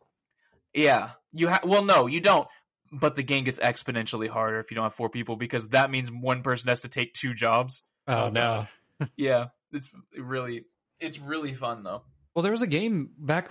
I don't remember when we talked about it, but there's like like ship simulator games on the on your phone where you can each like take different crew positions. Where someone will be like the engineer or the comms officer or the commander, and you guys will like basically manage a ship through different scenarios, and you're all controlling it from your phones. Yeah. I mean, that sounds pretty cool. I mean, it sounds like we're talking about Jackbox at this point. I mean, I, a lot of like, there's a, a wide variance in tabletop games from you know hardcore crunchy war games and tabletop RPGs to Jackbox style party games. You know, Yeah, like the panda game where you eat bamboo and that's the whole game. Yeah, the game's what? You don't know? Oh, I mean, that's a game. I mean, it sounds like a game. Uh, whatever, we're back. Uh, what is this game? Hunt Shadow Legend, Hunt Showdown. Uh, this game is uh, developed by Crytek, who did uh, Ryse, Son of Rome, and all the Crises, and was released August 2019. So this is an oldie, an oldie but goodie. Uh, the year is 19, no, 18, 18. 1895, and you are a hunter tasked with eliminating the savage, nightmarish monsters that have invested or infested, not invested. They invested in some swampland in the Louisiana Bayou. Play alone Oh, or in teams for two or three as you search and track your target and complete compete. Man, I cannot read. JP, you read this. Where are we at? Compete against other hunters. Uh, play alone or in teams of two or three. That's As not the point I was reading. what in the hell? And get ready for the Hey, we showdown. Eh, kill, kill and banish your targets. Collect the bounty, and then get ready for the showdown. Once the bounty is in your hands, every other hunter on the map will be after your prize. Show no mercy as you fight through a dark, ruthless world with brutal period-inspired weapons. As you level up, unlock gear, and collect experience and gold for your bloodline. $30 Steam store. I didn't put the price in there. So, uh, this, my history with this game, if I go right into it, uh, JP, when I first told JP, I'm like, oh man, we got this sweet podcast, Game Together, the cooperative podcast that I am a host of with Nave. He's like, oh man, you guys got to play the Raid Shadow Legends. Or the, You know you sounded like just then? You sounded like someone from Danganronpa. you got to play the Hunt Showdowns. And I was like, okay, yeah, we'll play the Hunt Showdowns. It's been like a year and a half, and Nave even bought the game for me, and we finally played it.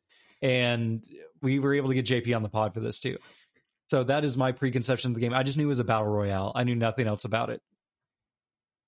Um, I heard about this from Sacred Symbols. Somebody wrote in and was like, "Hey, if you like Dark Souls and you don't like battle royales, this might be your your way in." I think they said Bloodborne actually. They said if you like Bloodborne and hate battle royales, I'm like, okay, well, I am kind of in. I've never played Bloodborne, but I always like the aesthetic, like Dark Souls. So I think I'm I'm still in that little area.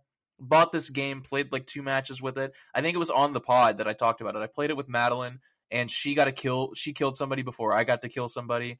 She was like I did tell her to hang back and she had a sniper rifle and then I got killed and told her where they were as they were looting my body and she just headshotted them. So, you know, I, I kind of held them down, weakened them. It's going to be okay. Are you weakened them from the grave. I got you. Yeah. But um this I, I I had no idea what this game was before. I'd never heard of it and purchased it at full price. And then we after a while we were talking about playing this game. Uh I bought it was on sale, so it was kind of like a Resident Evil 6 situation where I was like, I'll buy it for fucking $10 for Phil. like it's not a big deal. And I think at the same time I bought the deluxe ex- like expansion or whatever that bought me a bunch of characters and stuff. And then we never played it. Which I said this game was like 30 bucks. It is like 80% on sale right now for like five bucks or something. Yeah, game seems to go on sale a lot. JP, what is your preconceptions or history with this game? I know you recommended it to us, but do you like where'd you find this bad boy? Uh, so I just actually there's a weird development history with this game because it was supposed to be a totally different game originally. It was going to be a little bit more like Left 4 Dead. And I remember hearing about it and seeing like the concept stuff and I was like, "Oh, that looks really cool." And then uh it finally ended up came coming out and it was a totally different game, but what really drew me in is really just the uh the aesthetic. The late 1800s uh firearms and especially the uh I, you can really tell that they tried to be historically accurate with a lot of it and then there's some pretty glaring divergences like the fucking chain gun pistol Well, you mentioned the aesthetics. Like for the listener at home, this is set late 1800s, early 1900s, whatever. This is a uh, dark Cthulhu type game, which I love that stuff. I love me some Cthulhu. Apparently, he was a bit of a racist. Who's Cthulhu racist against? He's dead now. Oh well, no, he just used some very strong uh, Talking about language in his stories. Lovecraft. Yeah, like it was it was you know a long time ago. I thought Just like Cthulhu was like a, a fucking phantom, No, like he's- a, a thing from beyond about, the universe. uh, Lovecraft, the dude that wrote it, he was apparently some stuff that he wrote at some point was racist. I don't know if I, don't- I don't know what it is that he was writing, but that's what they say. Probably mean comments on YouTube. No. but anyways, this is very very uh the aesthetic is dark, swampy Louisiana, very um uh Fallout, what was it 3 whenever you go to Florida or that what, what was that DLC? oh wait, is that the guy with the cat? Lovecraft with a cat? I don't know. Like are you talking about you're like thinking about Freud? No, wait, not Freud. Jesus Christ. Oh the- Ralph Waldo Emerson? That one? no, the Schrodinger's cat, right? Oh yeah, that's a good one. oh no! Oh yeah, I, this is who I thought it was. Go Google H.P. Lovecraft's cat's name. Well, I mean, oh wait, Google it. uh, no, is this gonna Please be do we it. can't say on the You can't say it. You're not going to be able to say All it, right. Don't don't share your screen. Oh, God, dear listeners at home, uh, that's okay. It is uh, Can I pretty. say? What? Did you see that? No, you can't say that. Nobody say that on the pod. Well, hold on. The listeners at home can't tell if I'm black or not, so actually I could say it and like they would never know. Well, JP is short for Joseph Patrick. That sounds kind of racist, you assuming that I'm not a black man. Oh God. Anyway, uh I liked all the the period accurate weaponry, what that stuff that was accurate. The aesthetic was really cool. Just imagine cowboys and necromancy and it's uh you're not far off. And, you know, it doesn't get much like darker and grubbier than the Louisiana Bayou, so all that stuff in conjunction, no matter what the gameplay looked like, I was probably going to play quite a bit of this game. Yeah, like I can tell based on our hours played because uh, me being the noob of the group, I only played seven hours of this, and I'm like, yeah, well, I'll do a review. Nave hit the mighty eleven, and you're sitting tall at 93 hours in the game. I feel like I haven't played that much. Yeah, like 93 hours. So j- before we even hit the discussion points talking about mechanics, I do th- think we need to hammer in on this aesthetic. This game is dripping with atmosphere. Multiple times, Nate was yelling at me for not wearing headphones while I was playing. yes. They put you in it. And Nate, you played solo today. I feel like Yeah. solo might be the most immersive experience. It makes it a completely different game. It feels like amnesia almost. Not not the condition, but like the game. Like where you're uh, like unsure of Kind what's of going on as you're too. you're unsure. You're going through a dark world and you're jumping at every noise, pretty much. Well, so this is the interesting thing is that so Paige was here watching me play the game, so I just didn't have the headphones on, and I was planning on playing it, dying instantly, and being like, "See, I'm gonna bitch about That's this the on the show now because Philip and JP playing with no. I think JP wasn't playing with headphones on. Philip was playing with one headphone on. So it is like I don't know what's worse. That makes me so fucking mad at you, both of you. But I didn't play with headphones on, and I was fully ready to light your asses up about it. I ended up winning that game. So I ended up going in. I just yeah, I went in, killed two people, found the thing, killed the guy, left. I think there was still another one alive, and I was just like, well, I was like, I'm gonna leave, and someone's gonna be camping the exit. Nope, I just fucking got out of there. I was like, okay, well, For the record, dear Damn. listener, these are this is a battle royale with 12 players, and if you queue in solo, you do not get a teammate.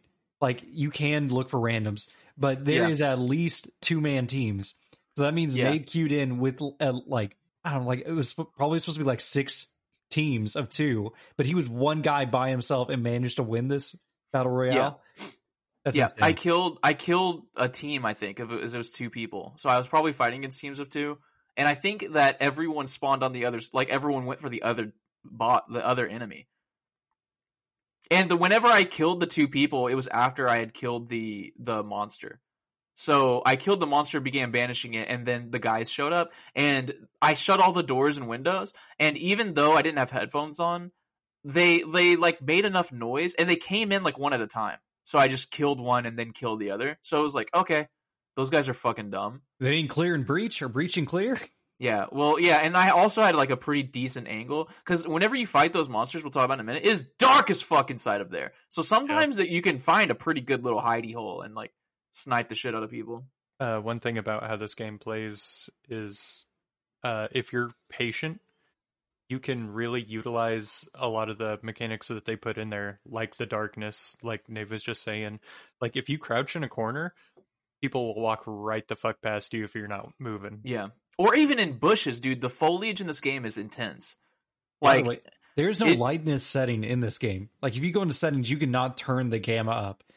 Oh my god, did you guys play any matches where it was actually nighttime? No, there was a different I cue oh, for so. nighttime, and I never put us in it.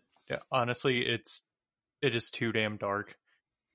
Like Yeah, it'll light up like existed. every like once a minute by like lightning. The whole map will light up for a second, but I'm just like, dude, I can't see shit. I'm just running into walls. It's Well, you, you can bring a flashlight in your kit, Yeah, no, they'll that's a- get you killed. Yeah, that's a great idea.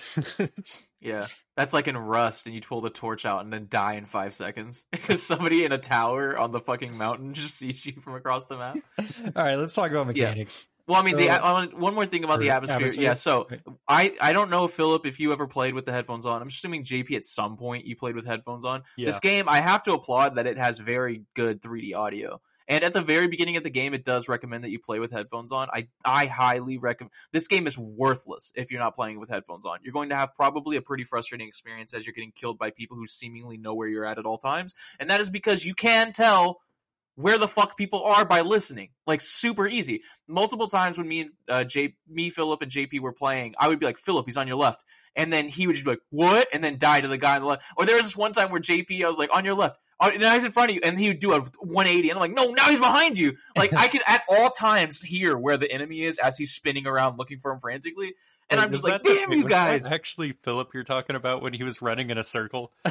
No, that was a different time. Was a there, there was a different time. Where, we'll we'll talk about it all again. But uh, my main point is that the 3D audio is very good, especially for somebody who's extremely like acclimated to 3D audio. As a, as a Rainbow Six Siege player myself, uh, uh, I really appreciate games where you uh, they have very high stakes, and at the same time, the your sensory ability is like through the roof once you like really able you're really able to tune it like in rainbow six siege i can tell someone is like 60 degrees to my right and above me above the floor and prob and walking on wood so I can shoot them right now if I looked that way. You know what I mean? I can tell like all the information from like a second of walking around. I played a game called Rust with somebody. I can't remember her name, but um I was com- she was like, "Yeah, I could tell someone's behind me." And I'm like, "No, you don't understand." Like it's like behind you is like 190 degrees of fucking like area, right? Like you can't tell where they are. Like the uh, having a game where the stakes are high and the 3D audio is bad is inc- incredibly frustrating. But I was actually very surprised and impressed with Hunt Showdown's uh, audio cues. Which mechanics going into that? Well, This game. hold on, I- oh, hold on. Oh my god! I'm just trying. Uh, well- Do you know how long this episode? Are? Well, uh, we're already talking about the audio thing, so this is Yeah. probably a good time to uh, talk about like uh, it's not just footsteps. It's like if you're walking through water, like the the water Yeah. swishes. If you're walking through the woods and you're not moving at a, at like a snail pace, like you'll randomly break sticks. Yeah. And Or it's like you're walking through water and there's a dead horse on the side of the road that comes back to life. And goes. As you're walking past it, yeah. Or like course. the the crows go. You know what I mean? And you're like, and everyone in the in a mile vicinity goes, All- huh, like it looks over there. literally could do the all of China knows we're here now. like every two steps when we bump into a pit of like the dog kennels, which has so many dogs, and then they lose their goddamn minds, and we're like, hold on, I have to firebomb the dogs real quick, and then you firebomb them as it makes a loud explosion noise, and you're like, Yeah. there, now they won't hear us. yeah, the, the way that you deal with like the pins of dogs is there's a lantern above them, and you shoot the lantern and it catches the dogs on fire. But it's a loud ass fucking like crash, and there's fire, and everybody can see it and also hear the fire now. It's, Ethics aside of burning dogs alive. They're dead already. They're dead dogs. Oh god, we haven't even covered what the And they actual fucking enemy suck. Oh god, Well, there's a difference between dogs and hellhounds too. You know, they're different creatures. I Okay, guess. so what are we doing next? Mechanics. So you drop in the game. Uh, you have to find three clues, and then you sit in your thinking. Hold on. When people shoot across the area and I Oh can hear God. exactly what I'm just joking. God damn it. So you you're able to close your eyes alone in the dark 360 style and see glowies in the distance. You go over to them and usually there's like uh I forgot what they're called, like grunts, like basically these like basic enemy types where there's there's like grunts, there's hellhounds, there's dogs, there's armored grunts, there's uh Mosquito boys. beekeepers. Yeah, there's the, the evil beekeepers. And The worst also- of all enemies. uh, there's Yes. the headless slug wrangler. Um, I don't remember what. It, he's like he's like one of the biggest enemies, and like I think has the most health, but like I don't know, he's not very effective. Like I've never he's been really Yeah. slow, one. surprisingly You- slow. You jump on a box so you're elevated four inches off the ground and he can't hurt you.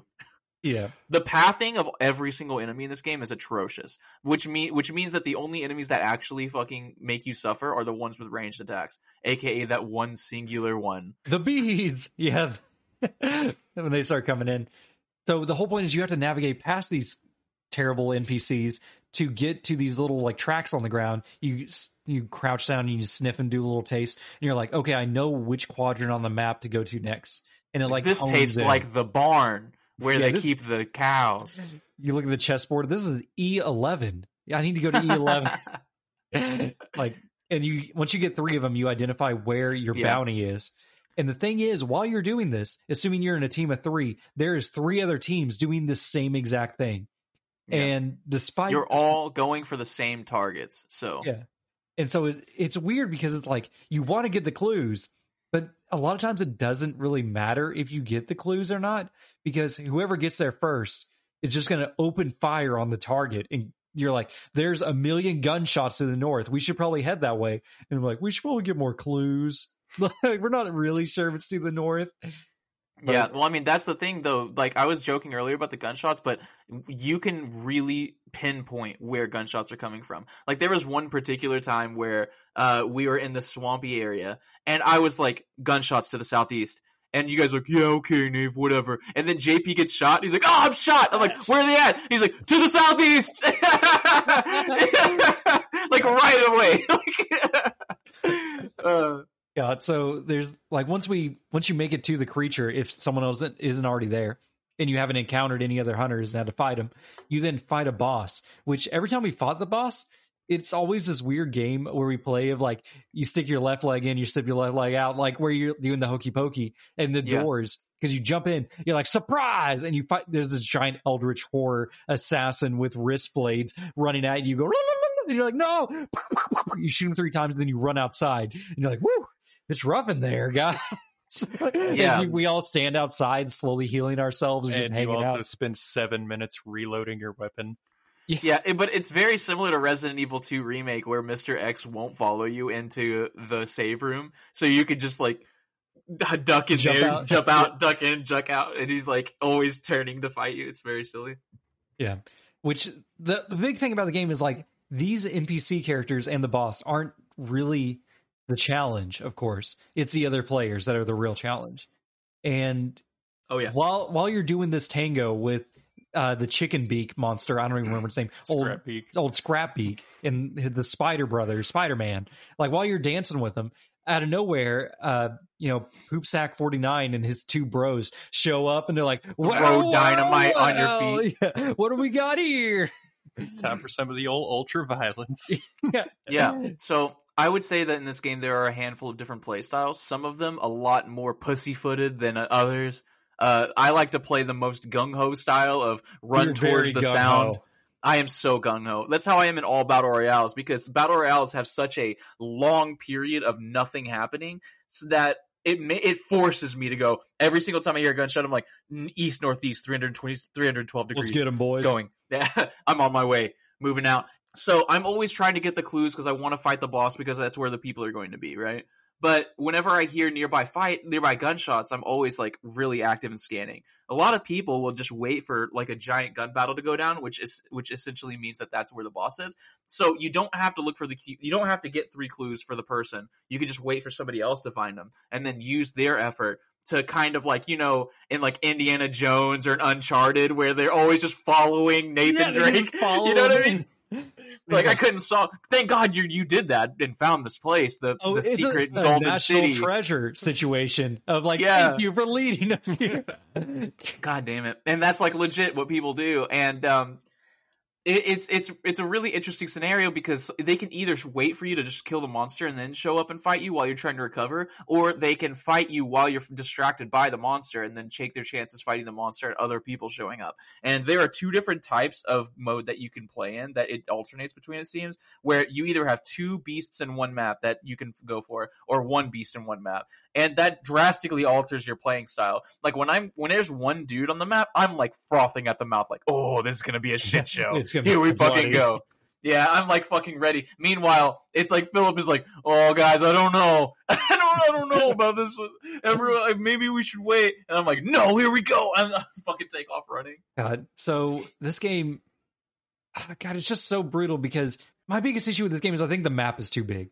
I feel like any issue I'm going to complain about could be fine if they just shrunk it down. Because we got 15 farms, we got three factories, and we got two mine shafts. Do we really need all this for the monster spawn to be in? Like, I would enjoy this so much more if it was just smaller scale. Like, it'd still be a big map, but I don't need 15 minutes of walking after waiting 10 minutes to get into a match just to get into one firefight where I suck and I get my head blown off instantly by a sniper. And I'm like, well, ah, time to, I don't know, play on my phone for 10 minutes. Well, Nave is in a uh, tit-a-tay, you know, fencing match with this guy with sniper, dueling sniper rifles before he finally Oh either kills him and revives me or anything else happens. Like, I don't, like, this, I don't know what to feel about this game. It's so weird.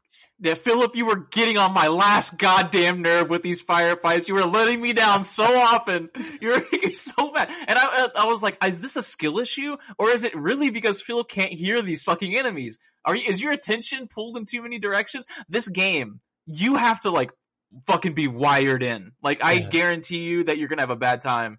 This is a League of Legends situation where it's like because like I'm taking care of Arthur, and meanwhile it's like Jan is like, oh, I'm gonna play one match of League of Legends, you know, like or whatever. I'm like, oh, don't worry, you know, I got the baby. Um, so I'm playing this game while taking care of a baby, and that is not a conducive environment. Not the way to play this game. yeah, You know what this game makes me feel like? Is this what the goons in the Batman Arkham games? It's like this is the goons when the Batman shows up. It, like so, you're just walking around patrolling in the street, and then you hear a stick break. You turn around, What was it's that? the bat, and then you're the one that gets grabbed first because you're not. You're too busy watching your phone or something. God damn it, it's so funny.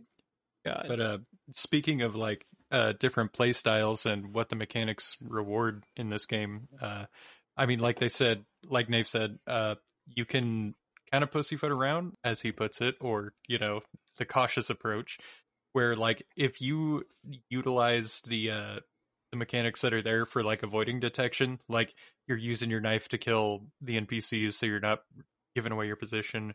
You're not uh, sprinting everywhere, so you're not like the crows aren't flying away, so people aren't able to track you. And you can, uh, if you really take your time, you can you can do pretty well. But I mean, like that's the least fun way to play this game. I mean, the way that you, I feel like you should play it is kind of what Nave was saying is you just got to go whole hog on it and just you know and so whenever the the firefights break out it's either like a like a really long chess match like sniper Yeah. duel or it's an extremely close range firefight where it's like 10 to 15 feet and you both have fucking single action revolvers. And you're just like You fire one shot, fire one shot. Or Oh my god, dude. When someone has a repeater and you're like, "Oh man, his fire rate is going to be insane. He's going to be able to fire, cock, cock, and then fire again." Dude, I cannot explain to you the sa- the dissatisfaction I felt the first time I reloaded my revolver. And he pulls out one bullet. Oh, he reaches into his pocket. He puts another bullet in. He turns the th- cylinder a little bit, pulls another bullet out, reaches into his pocket, puts another one in, and I'm like, I shot this gun five fucking times. like, I'm like, can't believe I'm watching this happen. So if you, because I imagine, was it the breakover one? I don't know. Because the Schofield I know is like that because it's like it's a breakover revolver, and if you shoot all six rounds, it'll eject all of them at once, and that's the faster way to reload it. Yeah. But if you've only shot like three times, he like breaks it open, You got to And save your ammo, right? individually Yeah. ejects. You're not going each to one. eject good rounds. Yeah, well, I mean, I think because I the one I'm using now is that is a uh, I have a clip, like not a clip, but like all the bullets in a little quick oh, quick reloader. loader. Yeah. quick loader, yeah. Oh, And yeah, so- yeah, yeah. And so yeah, you're right. I have gotten gotten used to just not reloading anymore because I don't think I can reload. Actually, like it won't let me reload if I haven't used all my bullets. So uh, that's the pistol that I've been using. Which by the like, we'll talk about this later. But like, if you if you get a person that doesn't have a loadout, you have to rebuy everything. And I had a fucking stable full of people with no loadout. So every match, in between every match, I had to go, okay, gonna buy the Winchester. Now gotta buy my revolver, and now gotta buy my health pack. And like you have to, it's a stupid Destiny cursor. We go, you have to click on it, then hold X, and then back out, Oh, and God. then go down, cl- select the thing. Then you have to go down, click on it, hold X, then back out. It's like it takes so. And Philip's like, Nave, hurry up, Nave, Nave, ready up. And I'm just like, I have to buy a health pack, Philip. I no, it takes us pack. 10 minutes to get in a match, Nave. We need to start the ready queue. Because, well, the other thing is, like, we didn't highlight, but the reason Nave needs to put a new loadout on every character is this game has permadeath for your characters. If you go out there and die without extracting, then you got to make a new character and get new Yeah. gear. You lose everything. It's much like, um, I think Tarkov is supposed to be like that. But I haven't played Tarkov, so I'm not really sure on the reference. Now there there are legendary characters. I everyone has different levels. It's kind of like a Battlefront situation. Which, god damn it, this game has fucking scaling progression for weapons and shit like that. God damn it. But um, that's just the most fucking new user unfriendly thing you could possibly fucking do. God. But uh, so I think that these legendary characters level up as well, and each of them have like little perks that you can assign to them that get higher level. Now, whenever you get a rando dude, Rando McRanderson, I don't know if that person comes back up because everyone has a name, right? Everyone has first name, Yeah. last name. But if you get the Phantom, you're always the Phantom, and he has three perks originally. So we haven't played enough. Maybe JP knows the answer to this, but me and Philip personally haven't played enough to see if people are starting to rotate back in. Like if we're seeing Catherine McCarthy another time with her fucking double barrel shotgun or whatever, and like she's level three now, so like you go out of your way to pick her.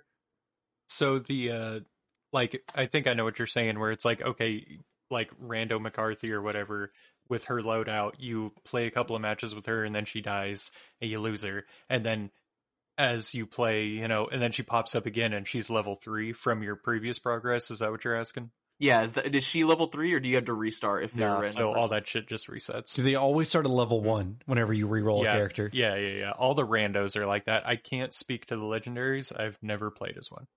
Well, you've never dropped a bag on this game? Uh, nah. I mean, like, they're, I, you know, die every other match anyway. So like, eh, Why would I buy a character? Yeah, I mean, but that's the thing though. When I was I was specifically thinking about the Phantom because I won two matches as them, and I was like level sixteen with them, and I had so many perks, and I was just like, I'm really strong now. Like I'm crazy strong. And then I died, and I never repurchased them because I just forgot. Like I never thought about like going and checking myself to see if he still had the thing since he was a legendary character. But I don't know. I also had like the Voodoo Hoodoo You Do man, and he was pretty cool. I liked him. So in the notes, I put that this game seems intentionally jank because your movement speed is very slow, but it is conducive for how this game is played. But that just made me more pissed off with how big the map is. And there's no Yeah. automatic reloading when you shoot. We talked about single action games. Like you have to shoot, then press the reload button, like right after. I don't know why, but I kind of liked this. The no auto reloading? Like it was Makes kind of sense. immersive a little of. bit. Yeah. And once I got like I at first I was like this is so dumb and then I kind of just got used to it and you get into a rhythm when you're in a fight like you get into a doom eternal rhythm a little bit where it makes the game feel faster than it really is because you have to press the reload button. So in that meantime where you're not shooting, you're like evading and reloading. You have like an extra thing that you need to be doing. Kind of like how active reload in Gears of War is like, you know what I mean? it gives you like that extra little mini game to do. Like even though it's not a mini game, it's literally just pressing the X button. But like I don't know, it's it's it's really bad for weapons that have you need to reload more than one bullet in. But in those single action rifles, I really liked it. Oh, like you mean like uh when you shoot and then you have to like press the trigger again to work the action to bring another bullet in? Yeah. Yeah. Yeah, because like if you don't do that, and like so you shoot and you're in your mind you're like, okay, I fired, my guy is gonna now jack another round in, and then you draw down on a guy and then pull the trigger again. But oh no, he didn't automatically Yeah. do it. It just goes so so now your dude just jacked another round in when you were supposed to be shooting, and that shit'll get you killed. Oh, absolutely. That that really did happen to me in one of the matches we were all together in, and I saw it was the remember the fight that we had in that door. I ran into that doorway, killed someone, and then I got killed by their teammate, and then the game just became a roundabout of reviving each other in that doorway, and then we ended up losing. Yeah, But no, I the- heard you. You were like, "There's not a bullet in there. What the fuck?" yeah. yeah. So I was aiming my, I, I pinged him. I was like, oh, there's a guy right there. And then he stopped for a second, and I aimed my gun. I was like, sayonara, bitch. And it click. And I was like, oh no! And I started reloading my gun, and he turns and looks right at me. And I'm just standing in this doorway, like reloading my gun. And he runs back into his fucking building. I'm just like, oh god damn it, he fucking saw me. God, it's like with that, like JP, it's so good that you got on and was like, "Yo, let's play some together." Because when me and Nate were just playing this together, we were so ready to trash on this game and review. At least I was like, every note we were taking, we're like, "This game is dog shit. This game is bullshit. Everything sucks. Why would you ever play this game?" Like this game is terrible. Why would you recommend it to me? I spit on this game, but then you got on, and once we started playing threes, the game got a lot better. Yeah, so what my main gripe with this game is that this game it has really high stakes and incredible consequences when you make a mistake. And I don't mind playing high stakes games, it's- even games where you like in World of Tanks, you make a mistake, you die to artillery instantly, right? And but this is the difference between World of Tanks and this game. In World of Tanks, you can just quit immediately, go into another game, and you're in another game in like 45 seconds. Yeah, this game's fucking waiting time uh, it's cross-play and everything so i'm imagining we're playing with xbox one losers and playstation 4 idiots but you are waiting for a good 10 minutes between games and that is no fucking joke. That is you die and immediately quit out, get all your rewards, go back into another game, like start the queue and do it. You're gonna be standing in that fucking thing, sit, sitting in the waiting for players lobby for quite a while. And I don't know if it's because of low pop or if it's because pop, they only need twelve players. for but that's what I'm saying though. Like cuz you you need 12 players but like it, it I don't know what I'm saying. Like because the the games you don't join mid match, right? Oh, so you yeah. need 12 players to start the At match right moment. away. Yeah.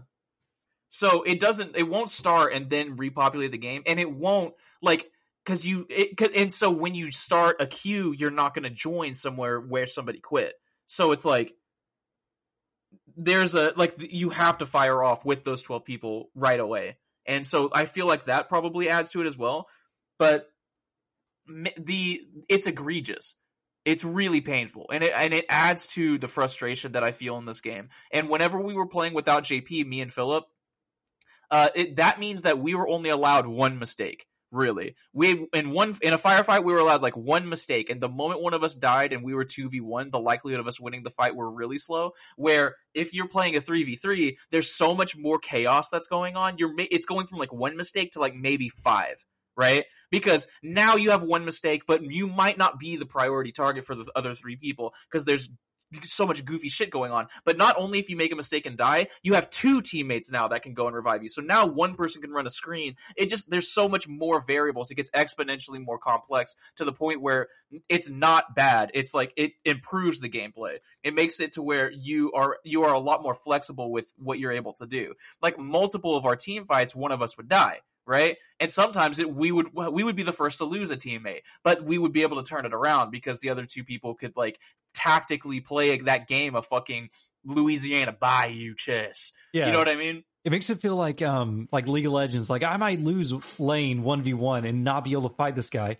But in team fights, the chaos of just everybody casting every, all their abilities, everyone trying to position, we can still win a team fight even if I'll lose this fight one v one. Yeah, and that's an even better example because, like, you think about uh, Summoner's Rift five v five. Now think about Twisted Treeline and how much less mistakes you can make in Twisted Treeline Oh, yeah. because you are now thirty three percent of your team's output rather than just twenty percent of it. You know what I mean? It really distributes that fucking that that that uh, uh pressure. You know what I mean? So at any down point to you can risk fuck up. management. You know, you got to practice your risk management principles and fundamentals. Yeah. So I think specifically this game, Hunt Showdown, I feel like if I I lo- I really love this game. I think I think at, after playing it for a while, especially playing solo, I played a solo match and then I played with two randos, and I was like, I enjoy the atmosphere enough in this game that I can learn to appreciate the parts of the game that I don't particularly like. But at the same time, this the distance between the games, the the matches that I'm able to play, it is like you can get in a full fucking game of ARAM sometimes between these matches in League of Legends. It's so if your primary motivator is to play this game and you don't want to play anything else, this is probably going to be more frustrating than normal. Because what I ended up doing was I was just playing Final Fantasy in the middle of it, and that is a fucking jarring transition going from Final Fantasy Pixel Remastered to this fucking game. But Well, it's it's so weird because like this game is like you have like 10 minutes of walking, 10 minutes of like not even 10 minutes, probably like 5 minutes of like heart pounding action of you against another player, mono e mono, literally skill v skill of like who's going to kill who and then 10 minutes of sitting in the lobby waiting for the next match to start. Like oh god, the timing is just so or pacing maybe is just gets so ruined because I'm ready for the next match when we play this. Like yeah, even whenever I die 10 minutes in and I'm just spectating you guys, as soon as you guys die, I'm like, let's do it, boys. Run it back. Like I'm ready. But Yeah, then I but gotta that- wait for you to do a loadout and everything else. I Yeah. would just like to point out that, uh, like less than 24 hours ago, I played this game with uh, Nave and Philip for the first time, and as soon as I got in, Nave was like, "Man, this game is fucking trash. You're gonna have to work very hard to make to change my mind." I, I'm glad you're you're at least halfway coming around to it, though. Yeah, well, so there's a lot of unbalances in this game, and I think that Philip makes a good point about the whole dying and everything. I, whenever I would die in the game, I wouldn't be that upset for the mere fact that I know that there's a possibility that I could be revived. But the moment my team wiped, the amount of dread I felt for going back to the menu, looking at the fucking this is your score, going to do The my menu is loadout, the worst. all of that, I'm like, I'm just so upset. And the it that I that's what I really realized when I was playing one in solo was that it's not that I was afraid of failure. I was afraid of what happens after the failure. Like I didn't want to go through the tedium of the terrible fucking UI that the main menu is, and like the the really bad uh, loading queue uh, uh, or uh, game queues rather, which is like it seems to be unanimous between all of us that both of those things kind of really suck. The game itself is really fucking interesting, and uh, and, and as far as like the unbalanced nature goes, we can start talking about like weapons and stuff like that. But there are a specific subset of weapons that I really fucking hate running into.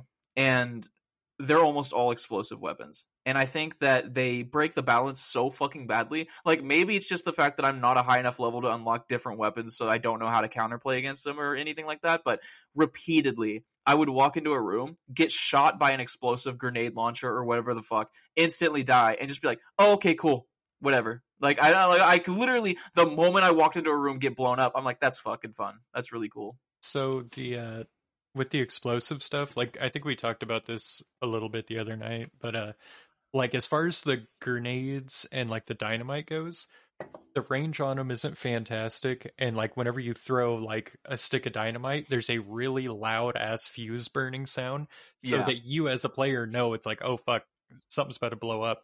But with the uh the ranged explosive stuff, like the freaking stupid harpoon Oh, yeah. and the, bomb lance. crossbow they there there is no like anything to let you know that's coming you just yeah, dead and yeah. really, And usually you don't even know what the fuck happened until the fucking the kill thing pops up. It's like this is what you died by.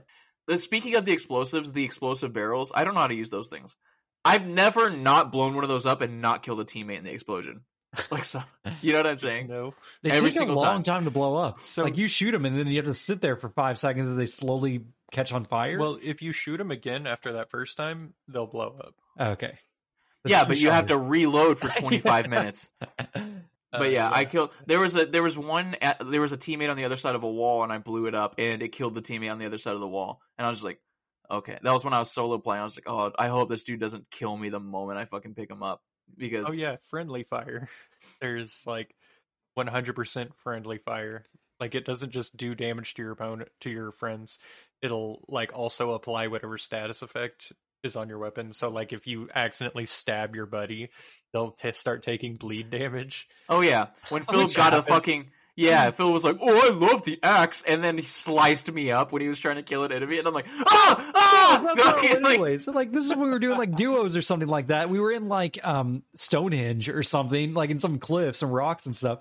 And then I'm like, we got him, Nave. There's one guy over here. And meanwhile, me and Nave are like in the rocks, pew pew pew pew, cowboy time.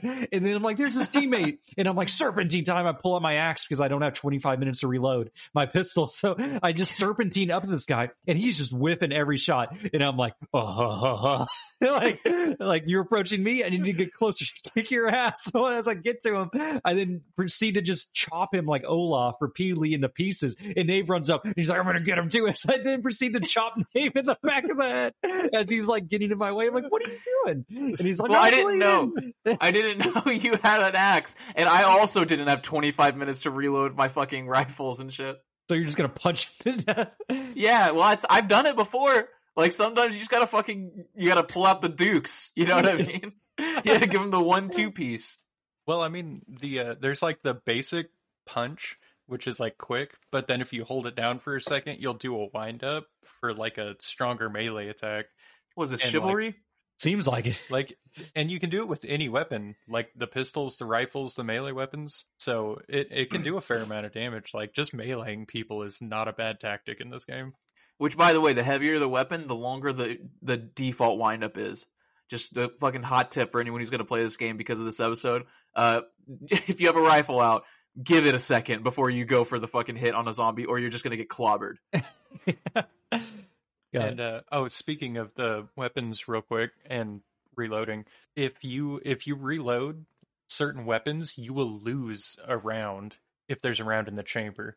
So, like, if you're using a bolt action rifle and you haven't emptied that rifle yet, you have to eject eject a round by bringing the bolt back in order to put more bullets in. So that round that was in the chamber, you lose that round unless you have a specific perk. You catch it like a normal person would do, but I guess half, Not in this game. half these cowboys are just like, ah, fuck that bullet.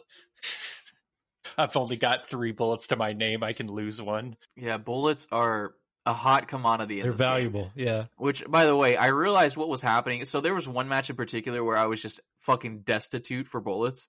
Like, so at first, because JP was talking about, you, like, you, you you can play the stealthy game where you bring a knife along and you knife the enemies so that nobody hears you fighting. I'm like, I, at first I was like, I'm not a fucking loser. But then I was like, I'm out of ammo. Can anyone buy me an ammo mine? While you guys are running around fucking assassinating all these zombies. Dude, the axe was so valuable because we were always going for clues, and we you were like, "There, we're going ahead. We're going to take this point. We're going to clear this thing." So I'm like, "I'll just bring a melee weapon just so I can be the guy." Because generally, I was pretty terrible in most firefights, but I could handle the NPCs just fine.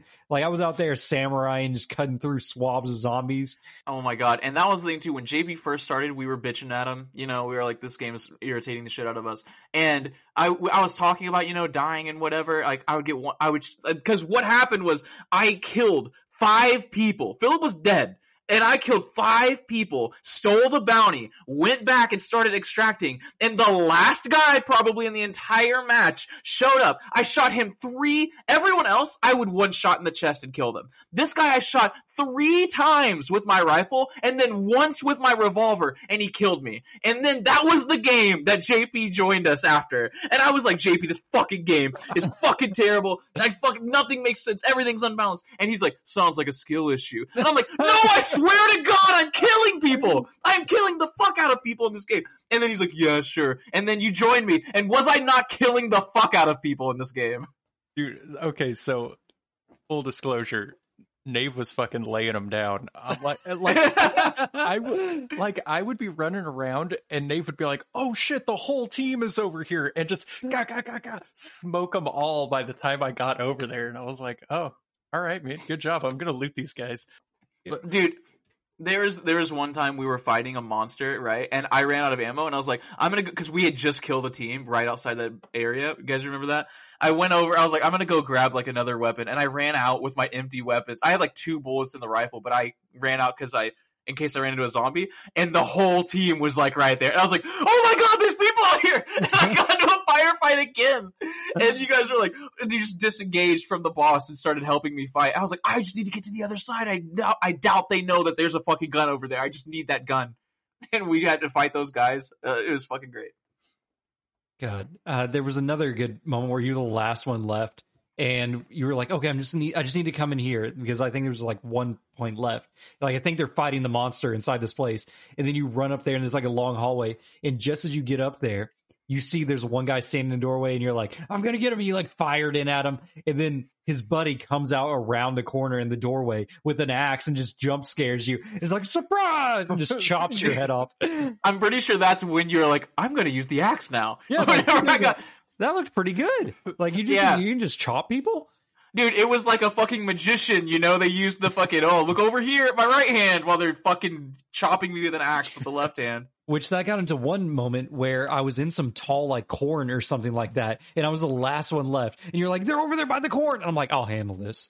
I get over there, and we are all like just running through the corn, trying. I'm trying to chop these guys to pieces, and then you're like, they're to your left, and I'm like, I don't see him. As we're just, I'm just running through the, all this bushes and crap, Oh trying God. to chop him. And you're like, he's right there. Why don't you chop him? And I'm like, where? As I'm just spinning around, swinging my axe like a crazy serial killer. And meanwhile, these guys are probably panicking because they're just firing rounds into the bush, dude, trying to shoot me, and they can't hit me until finally, like, they like made it out of the Oh bush, and I'm just like running at them.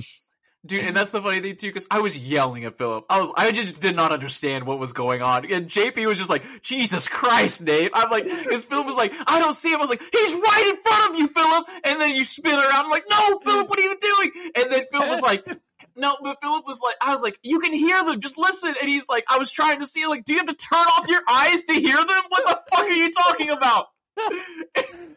And I died. Yeah, he got shot uh, eventually. but that's that's one of the things about the uh the like close range firefights like they were having a really tar- hard time hitting philip because he was just sprinting in a circle right Yeah, unpredictable. like shooting people is hard in this game and like it kind of ties into the mechanics like there there is like some definite clunk to the gunplay Called an intentional jank. but i think it is uh kind of deliberately there in service of the kind of the feeling of like using these old timey ass fucking weapons and you know it's just like i mean because that's how gunfights go down right people dump you know four or five rounds at each other when they're only standing 10 feet apart and typically it would come down to whoever ran out of bullets for first would be the guy who loses because the other guy just walks up to him and shoots him in the head God, uh, have you seen the Boondocks where they have their uh, their moments and both of them pull out their guns and just start shooting and they both miss? Boondocks But- is great. That happens in Right. the what is it? Uh, Pulp Fiction too, where they walk in and they shoot all the guns and then they just look around like they shoot the guy back. What are the odds of that? but that's kind of when the uh it it became very popular kind of like you you you know like in like all the pirate media and stuff how it'll be like a dude with like he'll have like four or five flintlock yeah. pistols and he just shoots them and drops them well they did the same thing with uh with black powder revolvers you know because like whenever they were black powder instead of cartridge fed like you're not reloading those things in a in a firefight if you run out of ammo you're better just hitting them with it like a like a club and they were heavy enough honestly but so they would do the same thing they would carry like three pistols with them you know and if you run out of ammo you just drop the fucking thing and pull another one out like because the first dude who runs out of bullets loses Well, it's like the most. I feel like my most effective rifle I had wasn't even like a scoped rifle. It was like a compact repeating rifle with a bayonet. so like after I get done shooting, I just start stabbing, and that was like my that was my most efficient main weapon. oh my god! There was this one time. All right, so the the there the, it was in a mission where there were two monsters, and one of them was getting banished, and we were already working on the other monster. So I was like, uh, let's just make the tactical call. Let's just get the experience. Let's go and finish getting the last clue and killing the last dude. So we went to the area where the clues led us, right? And whenever you kill the monster, you get no notification. Like if if if another team has killed the monster, you get no notification. You don't even know if they're fighting the monster, right? The only thing you know is that they're banishing the monster. We learned this the hard way because I walked in first, obviously, because I'm fucking insane and dumb and I don't care about my life. I walked in and I'm like, okay, where's the monster at? I don't see him. I'm closing my eyes. I don't see anything. And I open my eyes and there's a guy sp- ah! sprinting at me with an axe. And I just shoot him once and he dies. And I was like, wow, that was scary. And then I go and me and JP walk up and we start looting his body. And then a teammate, ah, fucking comes up and guts both me and JP. Meanwhile, Phil was like, where's he at? like, cause he's not even in the building. And so the fucking monster's dead. Like they killed it and they're just waiting with axes in the corners, just waiting for someone to show up and take the fucking bounties. And hmm. Philip ends up killing one of them, reviving, I think, JP. And then JP kills the other one and then JP revives me, right? Like it was some fucking like roundabout thing. But Some silly there is stuff. some there is some silly shit that people can do. Another thing that people do, which I remember this from the first time I played this game, but I never experienced it the second time around. That people will go to the extraction points and wait. Like once something gets banished, they'll just go to the nearest extraction point, which is most likely where everyone's gonna go, and they'll just wait for the people with the bounties to show up and then kill them there, like in an ambush, right? Like with guerrilla warfare and whatnot. And I didn't really experience that, but I did experience something similar where when me and Philip were playing duos, Philip got shot from behind somewhere. He has no idea where he got shot from, but we were fighting two people. So I was like, I was like, I'm sure the bullets came from that direction somehow, whatever. I'm gonna go pick up Philip because he's technically like behind a wall. I go pick up Philip. The moment Philip gets picked up, I get headshotted from right next to me. He's just in a bush next to me. I didn't even notice him. And Bush warrior. Then he shoots me and then pulls out his pistol and bang, bang, bang, bang, bang, just fucking shoots Philip to death because he's only got one health bar because he just got revived. I haven't been triggered in so long more than that moment where I realized he was right fucking across the little path from us, like was- in the bush. like if there was a street, we were on one side of the street, and he was across the street just staring at my body. Dude, it is not even a street. It's more like a sidewalk. Like, like it is just a dirt path. And he is just in a bush right there watching me. He just waited. He killed Philip, probably waited for like two minutes because I was looking for those dudes to kill. You know what I mean? I was like, it was clearly them. He had a high patience skill on that character. I just don't. It takes a certain kind of person to have No. that kind of patience. man. Specifically, like we'll get to it. Like I mean, we can get to it now, but like whenever I comb the Reddit, specifically looking for anything, you know, any low lowland gorilla information in that Reddit, I found so many people complaining about solo snipers, which is a playstyle that is someone who solo queues. They don't go for bounties. They just go for kills. And of course, you still get XP and rewards if you get kills and escape. Like, you don't need to get the bounty. Like, they will drop in, they will just kill a couple people and leave. And that will raise their elo, that will raise their character level, and gives them rewards. And so, this is a. Huh. This is a separate playstyle because, like, the game is like, oh, jump in, get the bounty, and leave. However you do it is up to you. This is like, I'm not getting the bounty. I'm just going to kill people and leave, and you still get rewarded for it. I That's just so want weird. to I ruin other genuinely- people's fun. Yeah, I'm just here to ruin other people's games and leave.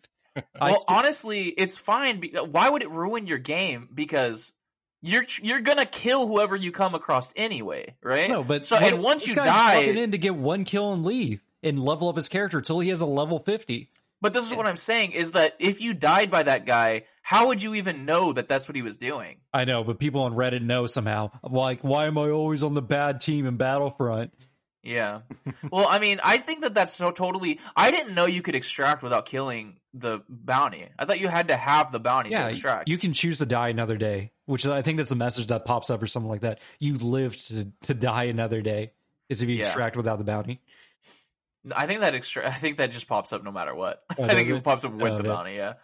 But I, I don't know. I think that they're silly. You want to read it? You want to read the Reddit? Oh, no, I don't have that Reddit I'm just gonna make fun of it. I'm just gonna make uh, fun this of it. Reddit that I found, uh, it's not, it's not that interesting. Except the title really threw me. JP, you want to read the title? Have the devs ever hinted at a fingering mechanic? Yeah, I'm okay. listening. So I was scrolling by and I saw that. I'm like, what? What is this? What's happening in this game?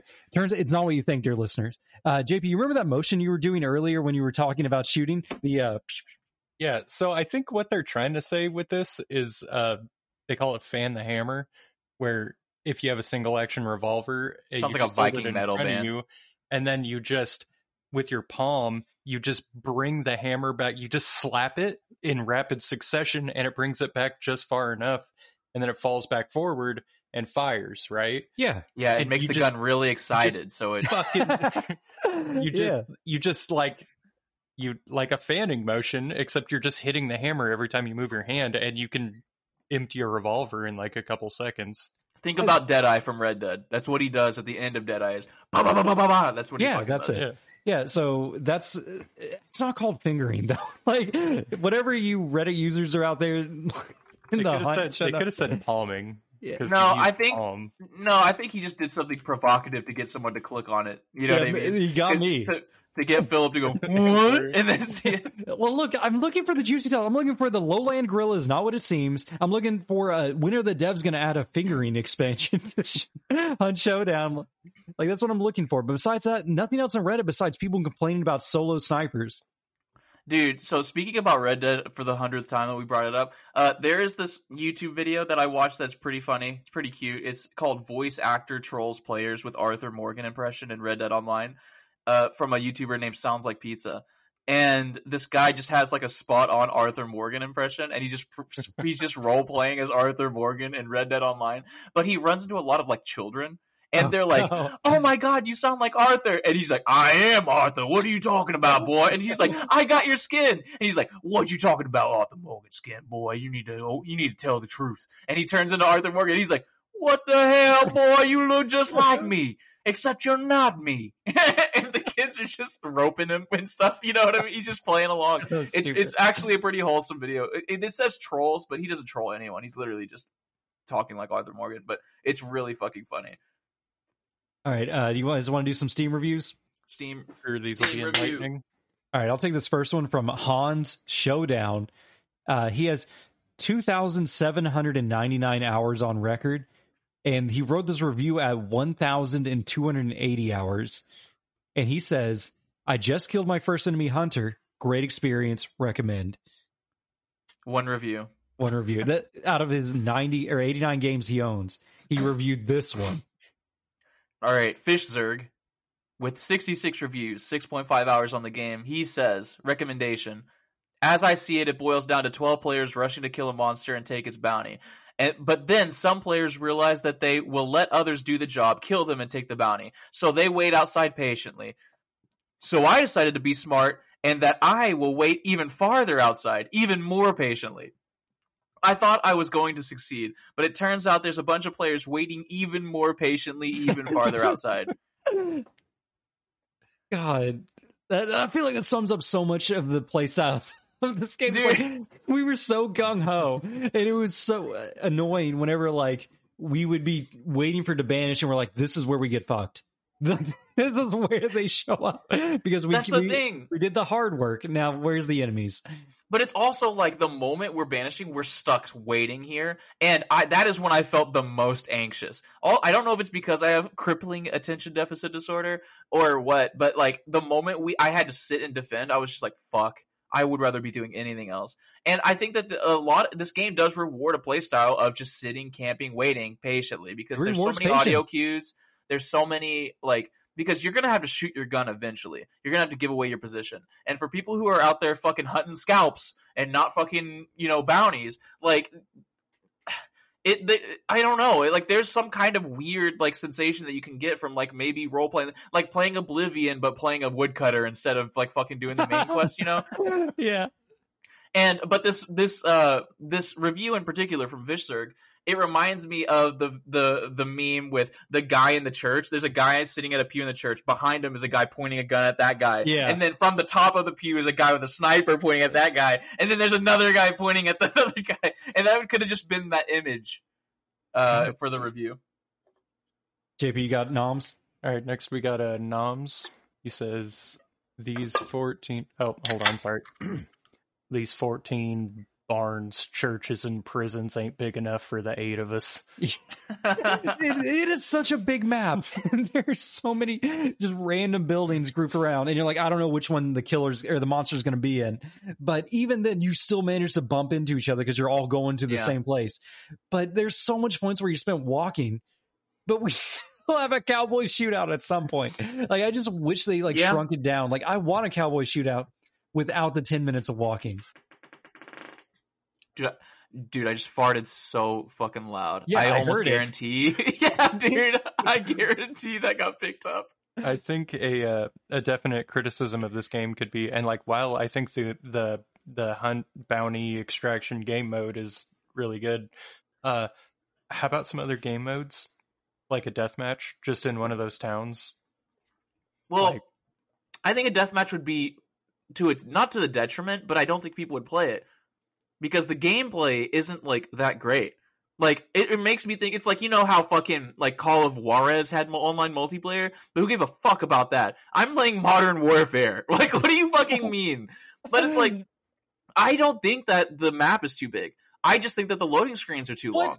You loved well, yeah. If the weather That's what I'm it would be excusable, but th- we spent so much time walking through swamp water. Well, that's Well, I think here's that's- another thing like just just on that before i forget because i meant to bring this up before but like you you say we walked for 15 minutes but honestly it what really opened my eyes we had one match where we killed every single team on the in the game and then we took both bounties and we sprinted to the extraction because like we killed everyone so we might as well have done it right well we whenever we started the extraction whenever we started the banishment i mean for the second thing we had six and a half minutes. We ended up finishing the banish with like three minutes left or maybe two and a half minutes and then we made it to it, was like three blocks away from us the extraction. It was really far away on the map. We ended up making it there in like a minute and a half. Like and we had like 30 seconds left Yeah, over we had so i was like wait a minute. Yeah well but i mean but that's the thing I, I want to avoid the water as much as possible because those stupid leeches. Well, have you gotten hit by them yet? Oh, the Yeah. river devils or the water devils or what are those Yeah. called? those have you been are hit by that yet? No, I, I never encountered one.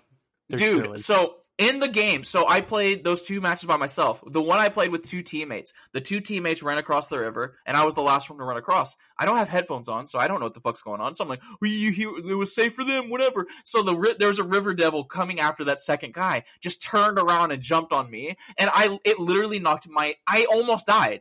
Like I in the fucking one second that I was in the water walking into the fucking shore, I almost got killed and it was bleeding me. So I was like, ho- I had my one health bar left, like, eh, just trying to cauterize the fucking wound with my fucking uh, blowtorch or whatever they're fucking using. Well, I mean, I think as far as the uh, the map size goes, I think it kind of needs to be that big for the for the tracking to work right. Oh yeah. game. Otherwise, you would just hit every point. yeah. Like, is he here? Is he here? And then you just move on. This is what's really interesting because I would classify this game as a sort of battle royale because it, there's no real. I mean, now that the extraction uh, genre it kind of exists, it's kind of like that. But I think this game leans more closer to a battle royale, right? Because Yeah. of everyone's going for the same objective essentially. But what I like about this kind of battle royale is that there isn't a gas that is like Oh, yeah. encroaching to slow lower the thing. You yourself, you have you are making the fucking zone that you want to be in smaller, and you don't die if you're outside of the zone. You're just wasting your goddamn time. But it's also like it gives you the uh what is it called? You you're you're the one doing You get the, thing. control. You get the initiative. You get to Yeah, you- choose how to like proceed. agency. Agency. agency that's it. You have all of the agency and how small the map gets right? And i think so the map is big but the pro- the thing is is that the the main sub objective is to use is to go find the clues to to lower the map radius. And that does more than just lower the the zone that the monster might be in. It also in uh, it also gives you the information on where the other hunters are going to be because that's where the other hunters are probably going to the monster. They're either trying to kill the monster or they're trying to gank the people trying to kill the monster, right? And everyone's going for the same clues. As far as I'm aware, we're all going for the same piles of clues because when I've seen a clue thing that I did that we didn't use, but it was there, right? And I'm assuming it's Mhm. because another team did that. Now, since we're all going to the same clues, even though the map is so large, and you see the the clues from across the map, you can see them and which ones are closest. So that just naturally brings people together to these little miniature little arenas, and each clue is always in a little arena, right? There's almost always a dog pit that's going to give your position away, and there's always like dudes wandering around the vicinity. There's always a big guy like right next to the clue that you're gonna have to deal with in some way or another, and that's gonna di- that's gonna draw attention to people. And whenever you're like looking at the clues, you have three clues nearby, and you hear gunshots coming from the leftmost clue. You have that fucking moment where you can go, I don't want to die, so I don't want to go that way. Or there are fuckers over there getting that clue, and we might be able to gank them, right? Yeah. And I think mm. that that gives you so much like variety in a game, like so much choice. Once we got to the point where we started to understand, okay, maybe we shouldn't fight every monster we've come across. Maybe we should start using melee weapons. Like, you know, like we started to like kind of understand the game. We we started streamlining the experience.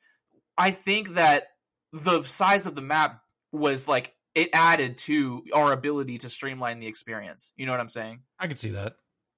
We definitely got meta very fast. Yeah, and and the, it's just the biggest problem for this game for sure is just how long it takes. And if I, I think that if there was a queue for only PC and next gen and current gen consoles, I think that it would improve the game. Well, I mean, even the PC people are running it on hard drives, right? So like, there's always going to be some kind of weird thing. And I think the population is probably not big enough to only be on PlayStation Five and Xbox Series consoles.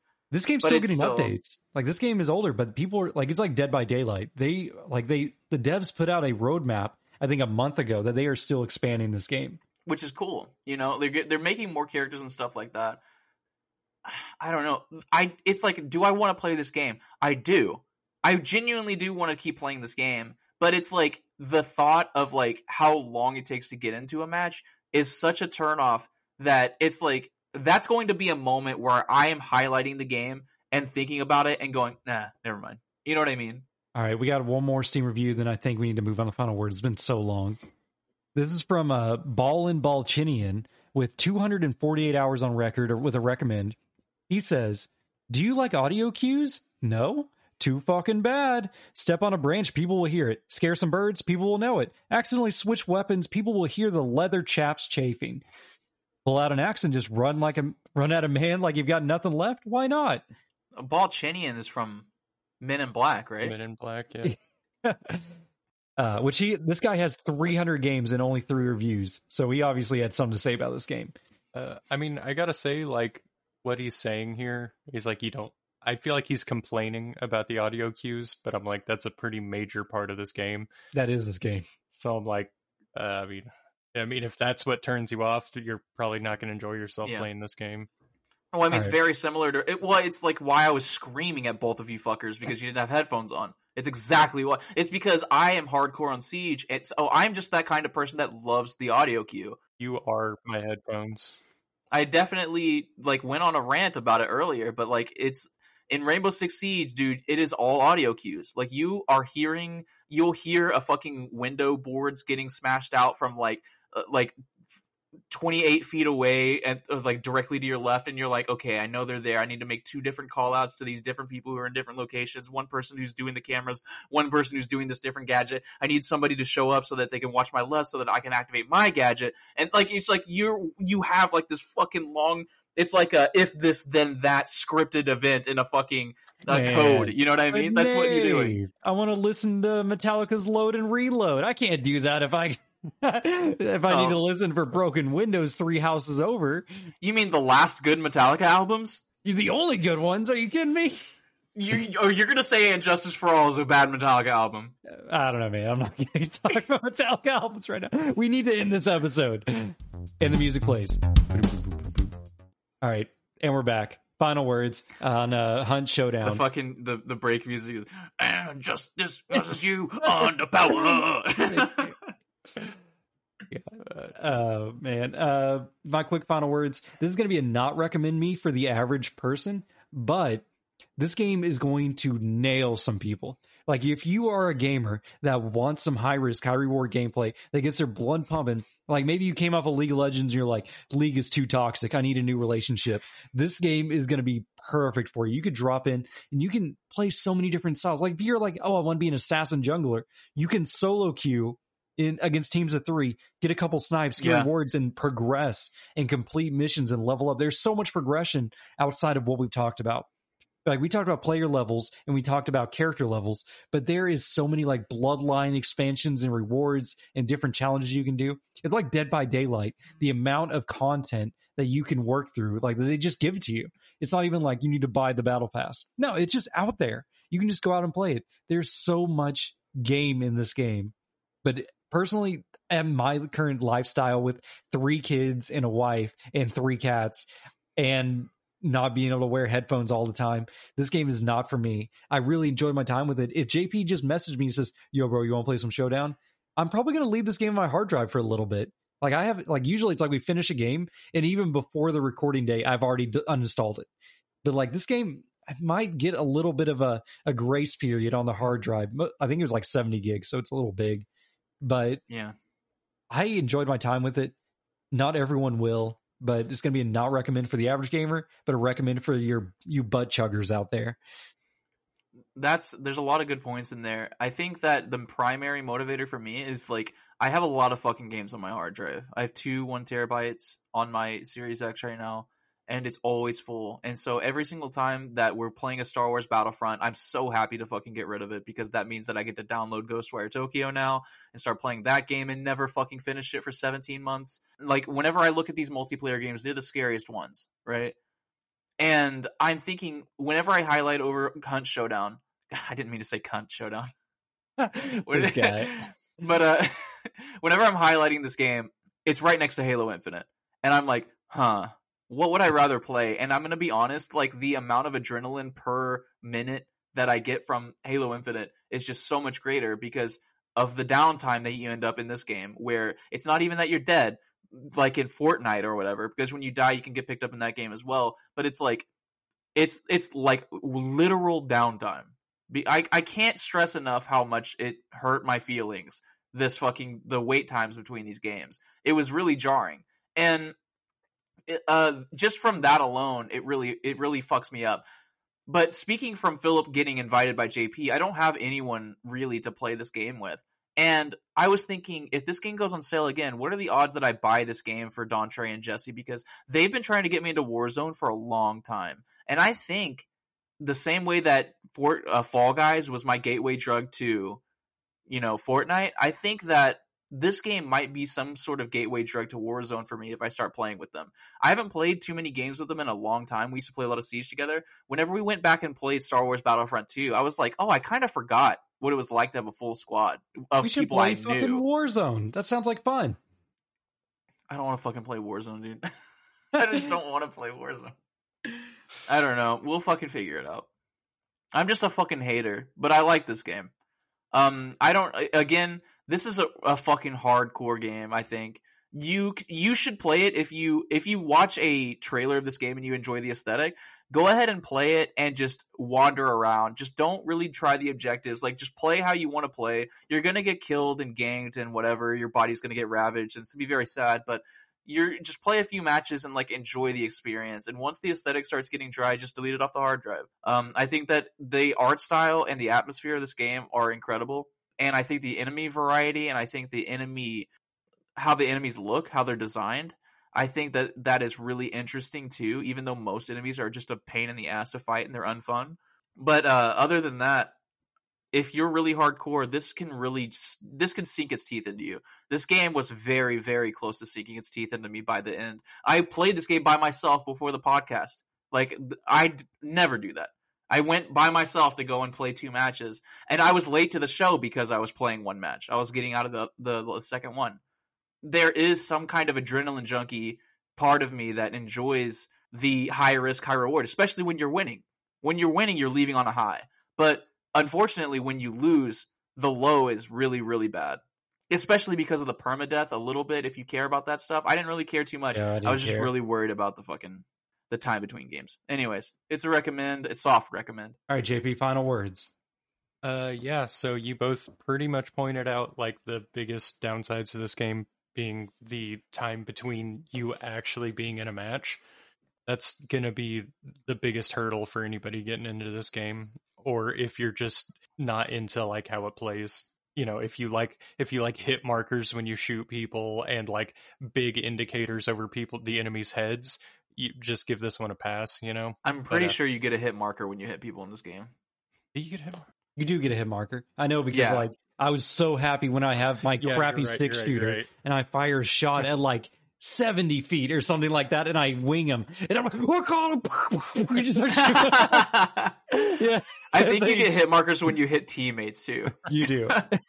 like if you're fighting the same guy and they take a step a little bit too far to the right and they fucking crossfire Dude, you. we get in so many doorways, especially when we find the monsters where we're all clustered together and we look like the stupid like uh like Toon Link and Four Swords Adventure where we're all bunched up and we're like trying to squeeze through one door. And like, look, we are all kind of oh, we didn't even talk about the character models. Like we talked about yeah, like the the stinky scientist guy. But I remember at one point you were just like a Chinese woman with a hat and a like a dress, and I'm like, that's a great Yeah. skin, Dave. And he's like, I don't even know what I am. like I just picked the first one. I don't just give it up. uh, but if you're if you're like super into like 1800s firearms and stuff, uh, there's some serious eye candy in there. I mean, you look at fed pistols. well, I mean, Dude, like okay, there's gonna be some stuff that you're gonna love and some stuff you're gonna absolutely hate, like like uh, chop down Springfield rifles. Like I don't know where the fuck that abomination came from. I mean, who needs rifling on your rifle? It still uses rifle ammo. It just fucking doesn't have any accuracy, Philip. yeah, But I mean- okay. But I mean, like, you know, if you want to get a Springfield rifle and see every nook and cranny of that terribly designed fucking breech loading piece of shit, this game is going to show you every step of that 14 step reload process. and, you know, your, uh, you know, your revolvers, the conversion pistols, which are all pretty much, uh, Colt Walkers, right? And it's a real pistol, you know, because it was like the black powder, and they would just swap out the cylinder for uh for uh, cartridges for a cartridge cylinder, right? And so in the game, the body of the pistol is more worn than the cylinder because the cylinders are newer, and it's just like little details like that. And I'm like, dude, this is freaking nice, man. Dude, there's just one fucking rifle that's lever action, but it's still single shot. It has a little butthole on the back of it. And you fucking you when you pull the lever, it shoots the fucking cartridge back out, and then you push another cartridge back into the butthole. And I picked it up off a body, and I just kept shooting it and reloading it, and just be like, "This is a weird gun. Like they don't make them like this anymore." I remember when we dropped in and we were waiting the five minute mandatory just stand there time of when we wait for everyone to look. It's and so like bad. you guys looked over at my shotgun because I'm like, oh, I'm gonna breathe the character with the shotgun this time because everyone's making fun of my axe or whatever. My axe wasn't working for me. And you guys look over at me and you're like, what the fuck is on your gun? And I have a a top feeder for my shotgun shells Oh my god! on. Oh no, it was that What? it was that bolt action. Was it a bolt action? with like this? I think you had like, the Springfield. welded on. Oh, Was it? external box magazine on your fucking lever It was action hideous. rifle. I'm like, I, at, dude, at first I thought it was an ACOG sight. I was like, "What the fuck is going on?" No, I just had half a toaster sitting on top of my rifle, and you, Was it affecting your fucking vision when you aimed down takes up- yeah, it takes your up like 10% of your whole, view. Like left field of fire is just not there anymore. That's atrocious. Not to dude. mention, um, it makes you wonder about like the dynamics of like how, how heavy are those rounds? Like, are you tilting a little? Are you dragging left? I mean, it wouldn't matter, would it? As long as you're shooting straight. just like pops it up and fucking dumps bullets in it. I'm like, is this a gravity fed? yeah, gravity fed rifle. Oh, Dude, I remember like at the beginning when you're doing the 10 minute mandatory wait. Like, so you can aim your gun, really, and then you can look in your sight. And when you look in your sight, you put You your hold up hands your- up in front of your face. And it was just so funny because me and JP turned and looked at Philip, and then he used his sight, so he put his hands up, and it looked like we were robbing him. It looked like we were highwaymen. That's so stupid. And he's like, Oh. "Don't shoot." Well, JP, did you say recommend? Not recommend? Uh, yeah. I mean, I recommended it to you, so. Oh yeah, I guess. I guess that kind of moots the point. I mean, at this point, this game is like it always goes on sale. It's super cheap. Like, there's not a bunch of DLC you need to Yeah. buy. Like, buy it. And there's no Like- DLC you need to buy. yeah, I mean, unless you're a whale.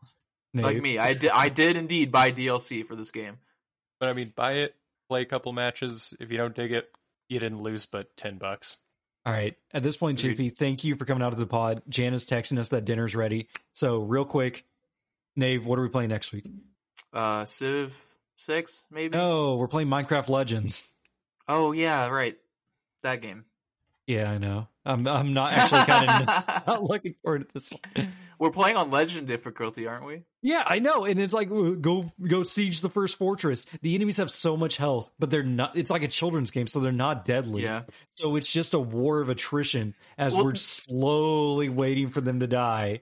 Dude, that's the thing. Like, we ordered our troops to fight the thing, and you're standing like, "Are we doing something wrong?" And I'm like, "No, Philip. This is every single time. Where have you been? Like, it takes this long always." Like, why does it take so long to win a game? Dude, we got into an argument because you were like, I don't know if you were fucking with me because he Philip knows that I'm like partially autistic or something, so he knows that I he, he can tell when an argument's gonna get into a deadlock. But you were okay. So in this game, you can press Y and it commands your troops to go forward. It's basically attack move in in Age of Empires. And Phil was like, the Y is the attack button, and I'm like, no, Y commands them to move to where you're looking, and if there's something there, they'll attack it. That's different. And you're like, but it just sounds like attacking to me with more stuff. I'm like, yeah, but you're skipping an essential step because if, if there's something in between, they'll attack the thing in between. And Phil was like, oh, I don't know what you're talking about. I think it's just an attack. I'm like, God damn it, Philip! like, listen me. Well, Listen for to the the- words. For the record, I was gonna fuck with you because I could tell this was one of those moments because you were in a certain mood. You get in these moods specifically when you're like, so. uh uh, she was texting me earlier and she spelled Timbuktu wrong. Dude, she did spell Timbuktu wrong. She said like, she oh, spelled it the number ten, then the word buck, and then the number two T W O, and it's like T I M B U K T U or something. There's an I in there somewhere. I'm like, this is a place, and she's like, I just spell it like this, and I'm like. Ah, like, I'm like, what do you mean? Well, And then she sent me a screenshot of Urban Dictionary, and I'm like, "That's not Webster's. That's a fucking anyone can put anything into that." God damn it, Nave. You need to relax. My blood pressure is so high. And then there's even JP coming in. Damn, Nave, relax. He's like, "Oh, all right, and with that, thanks for joining us this week's co-op partners. Maybe next time we can all loot some gator traps together in the Louisiana Bayou. Bye.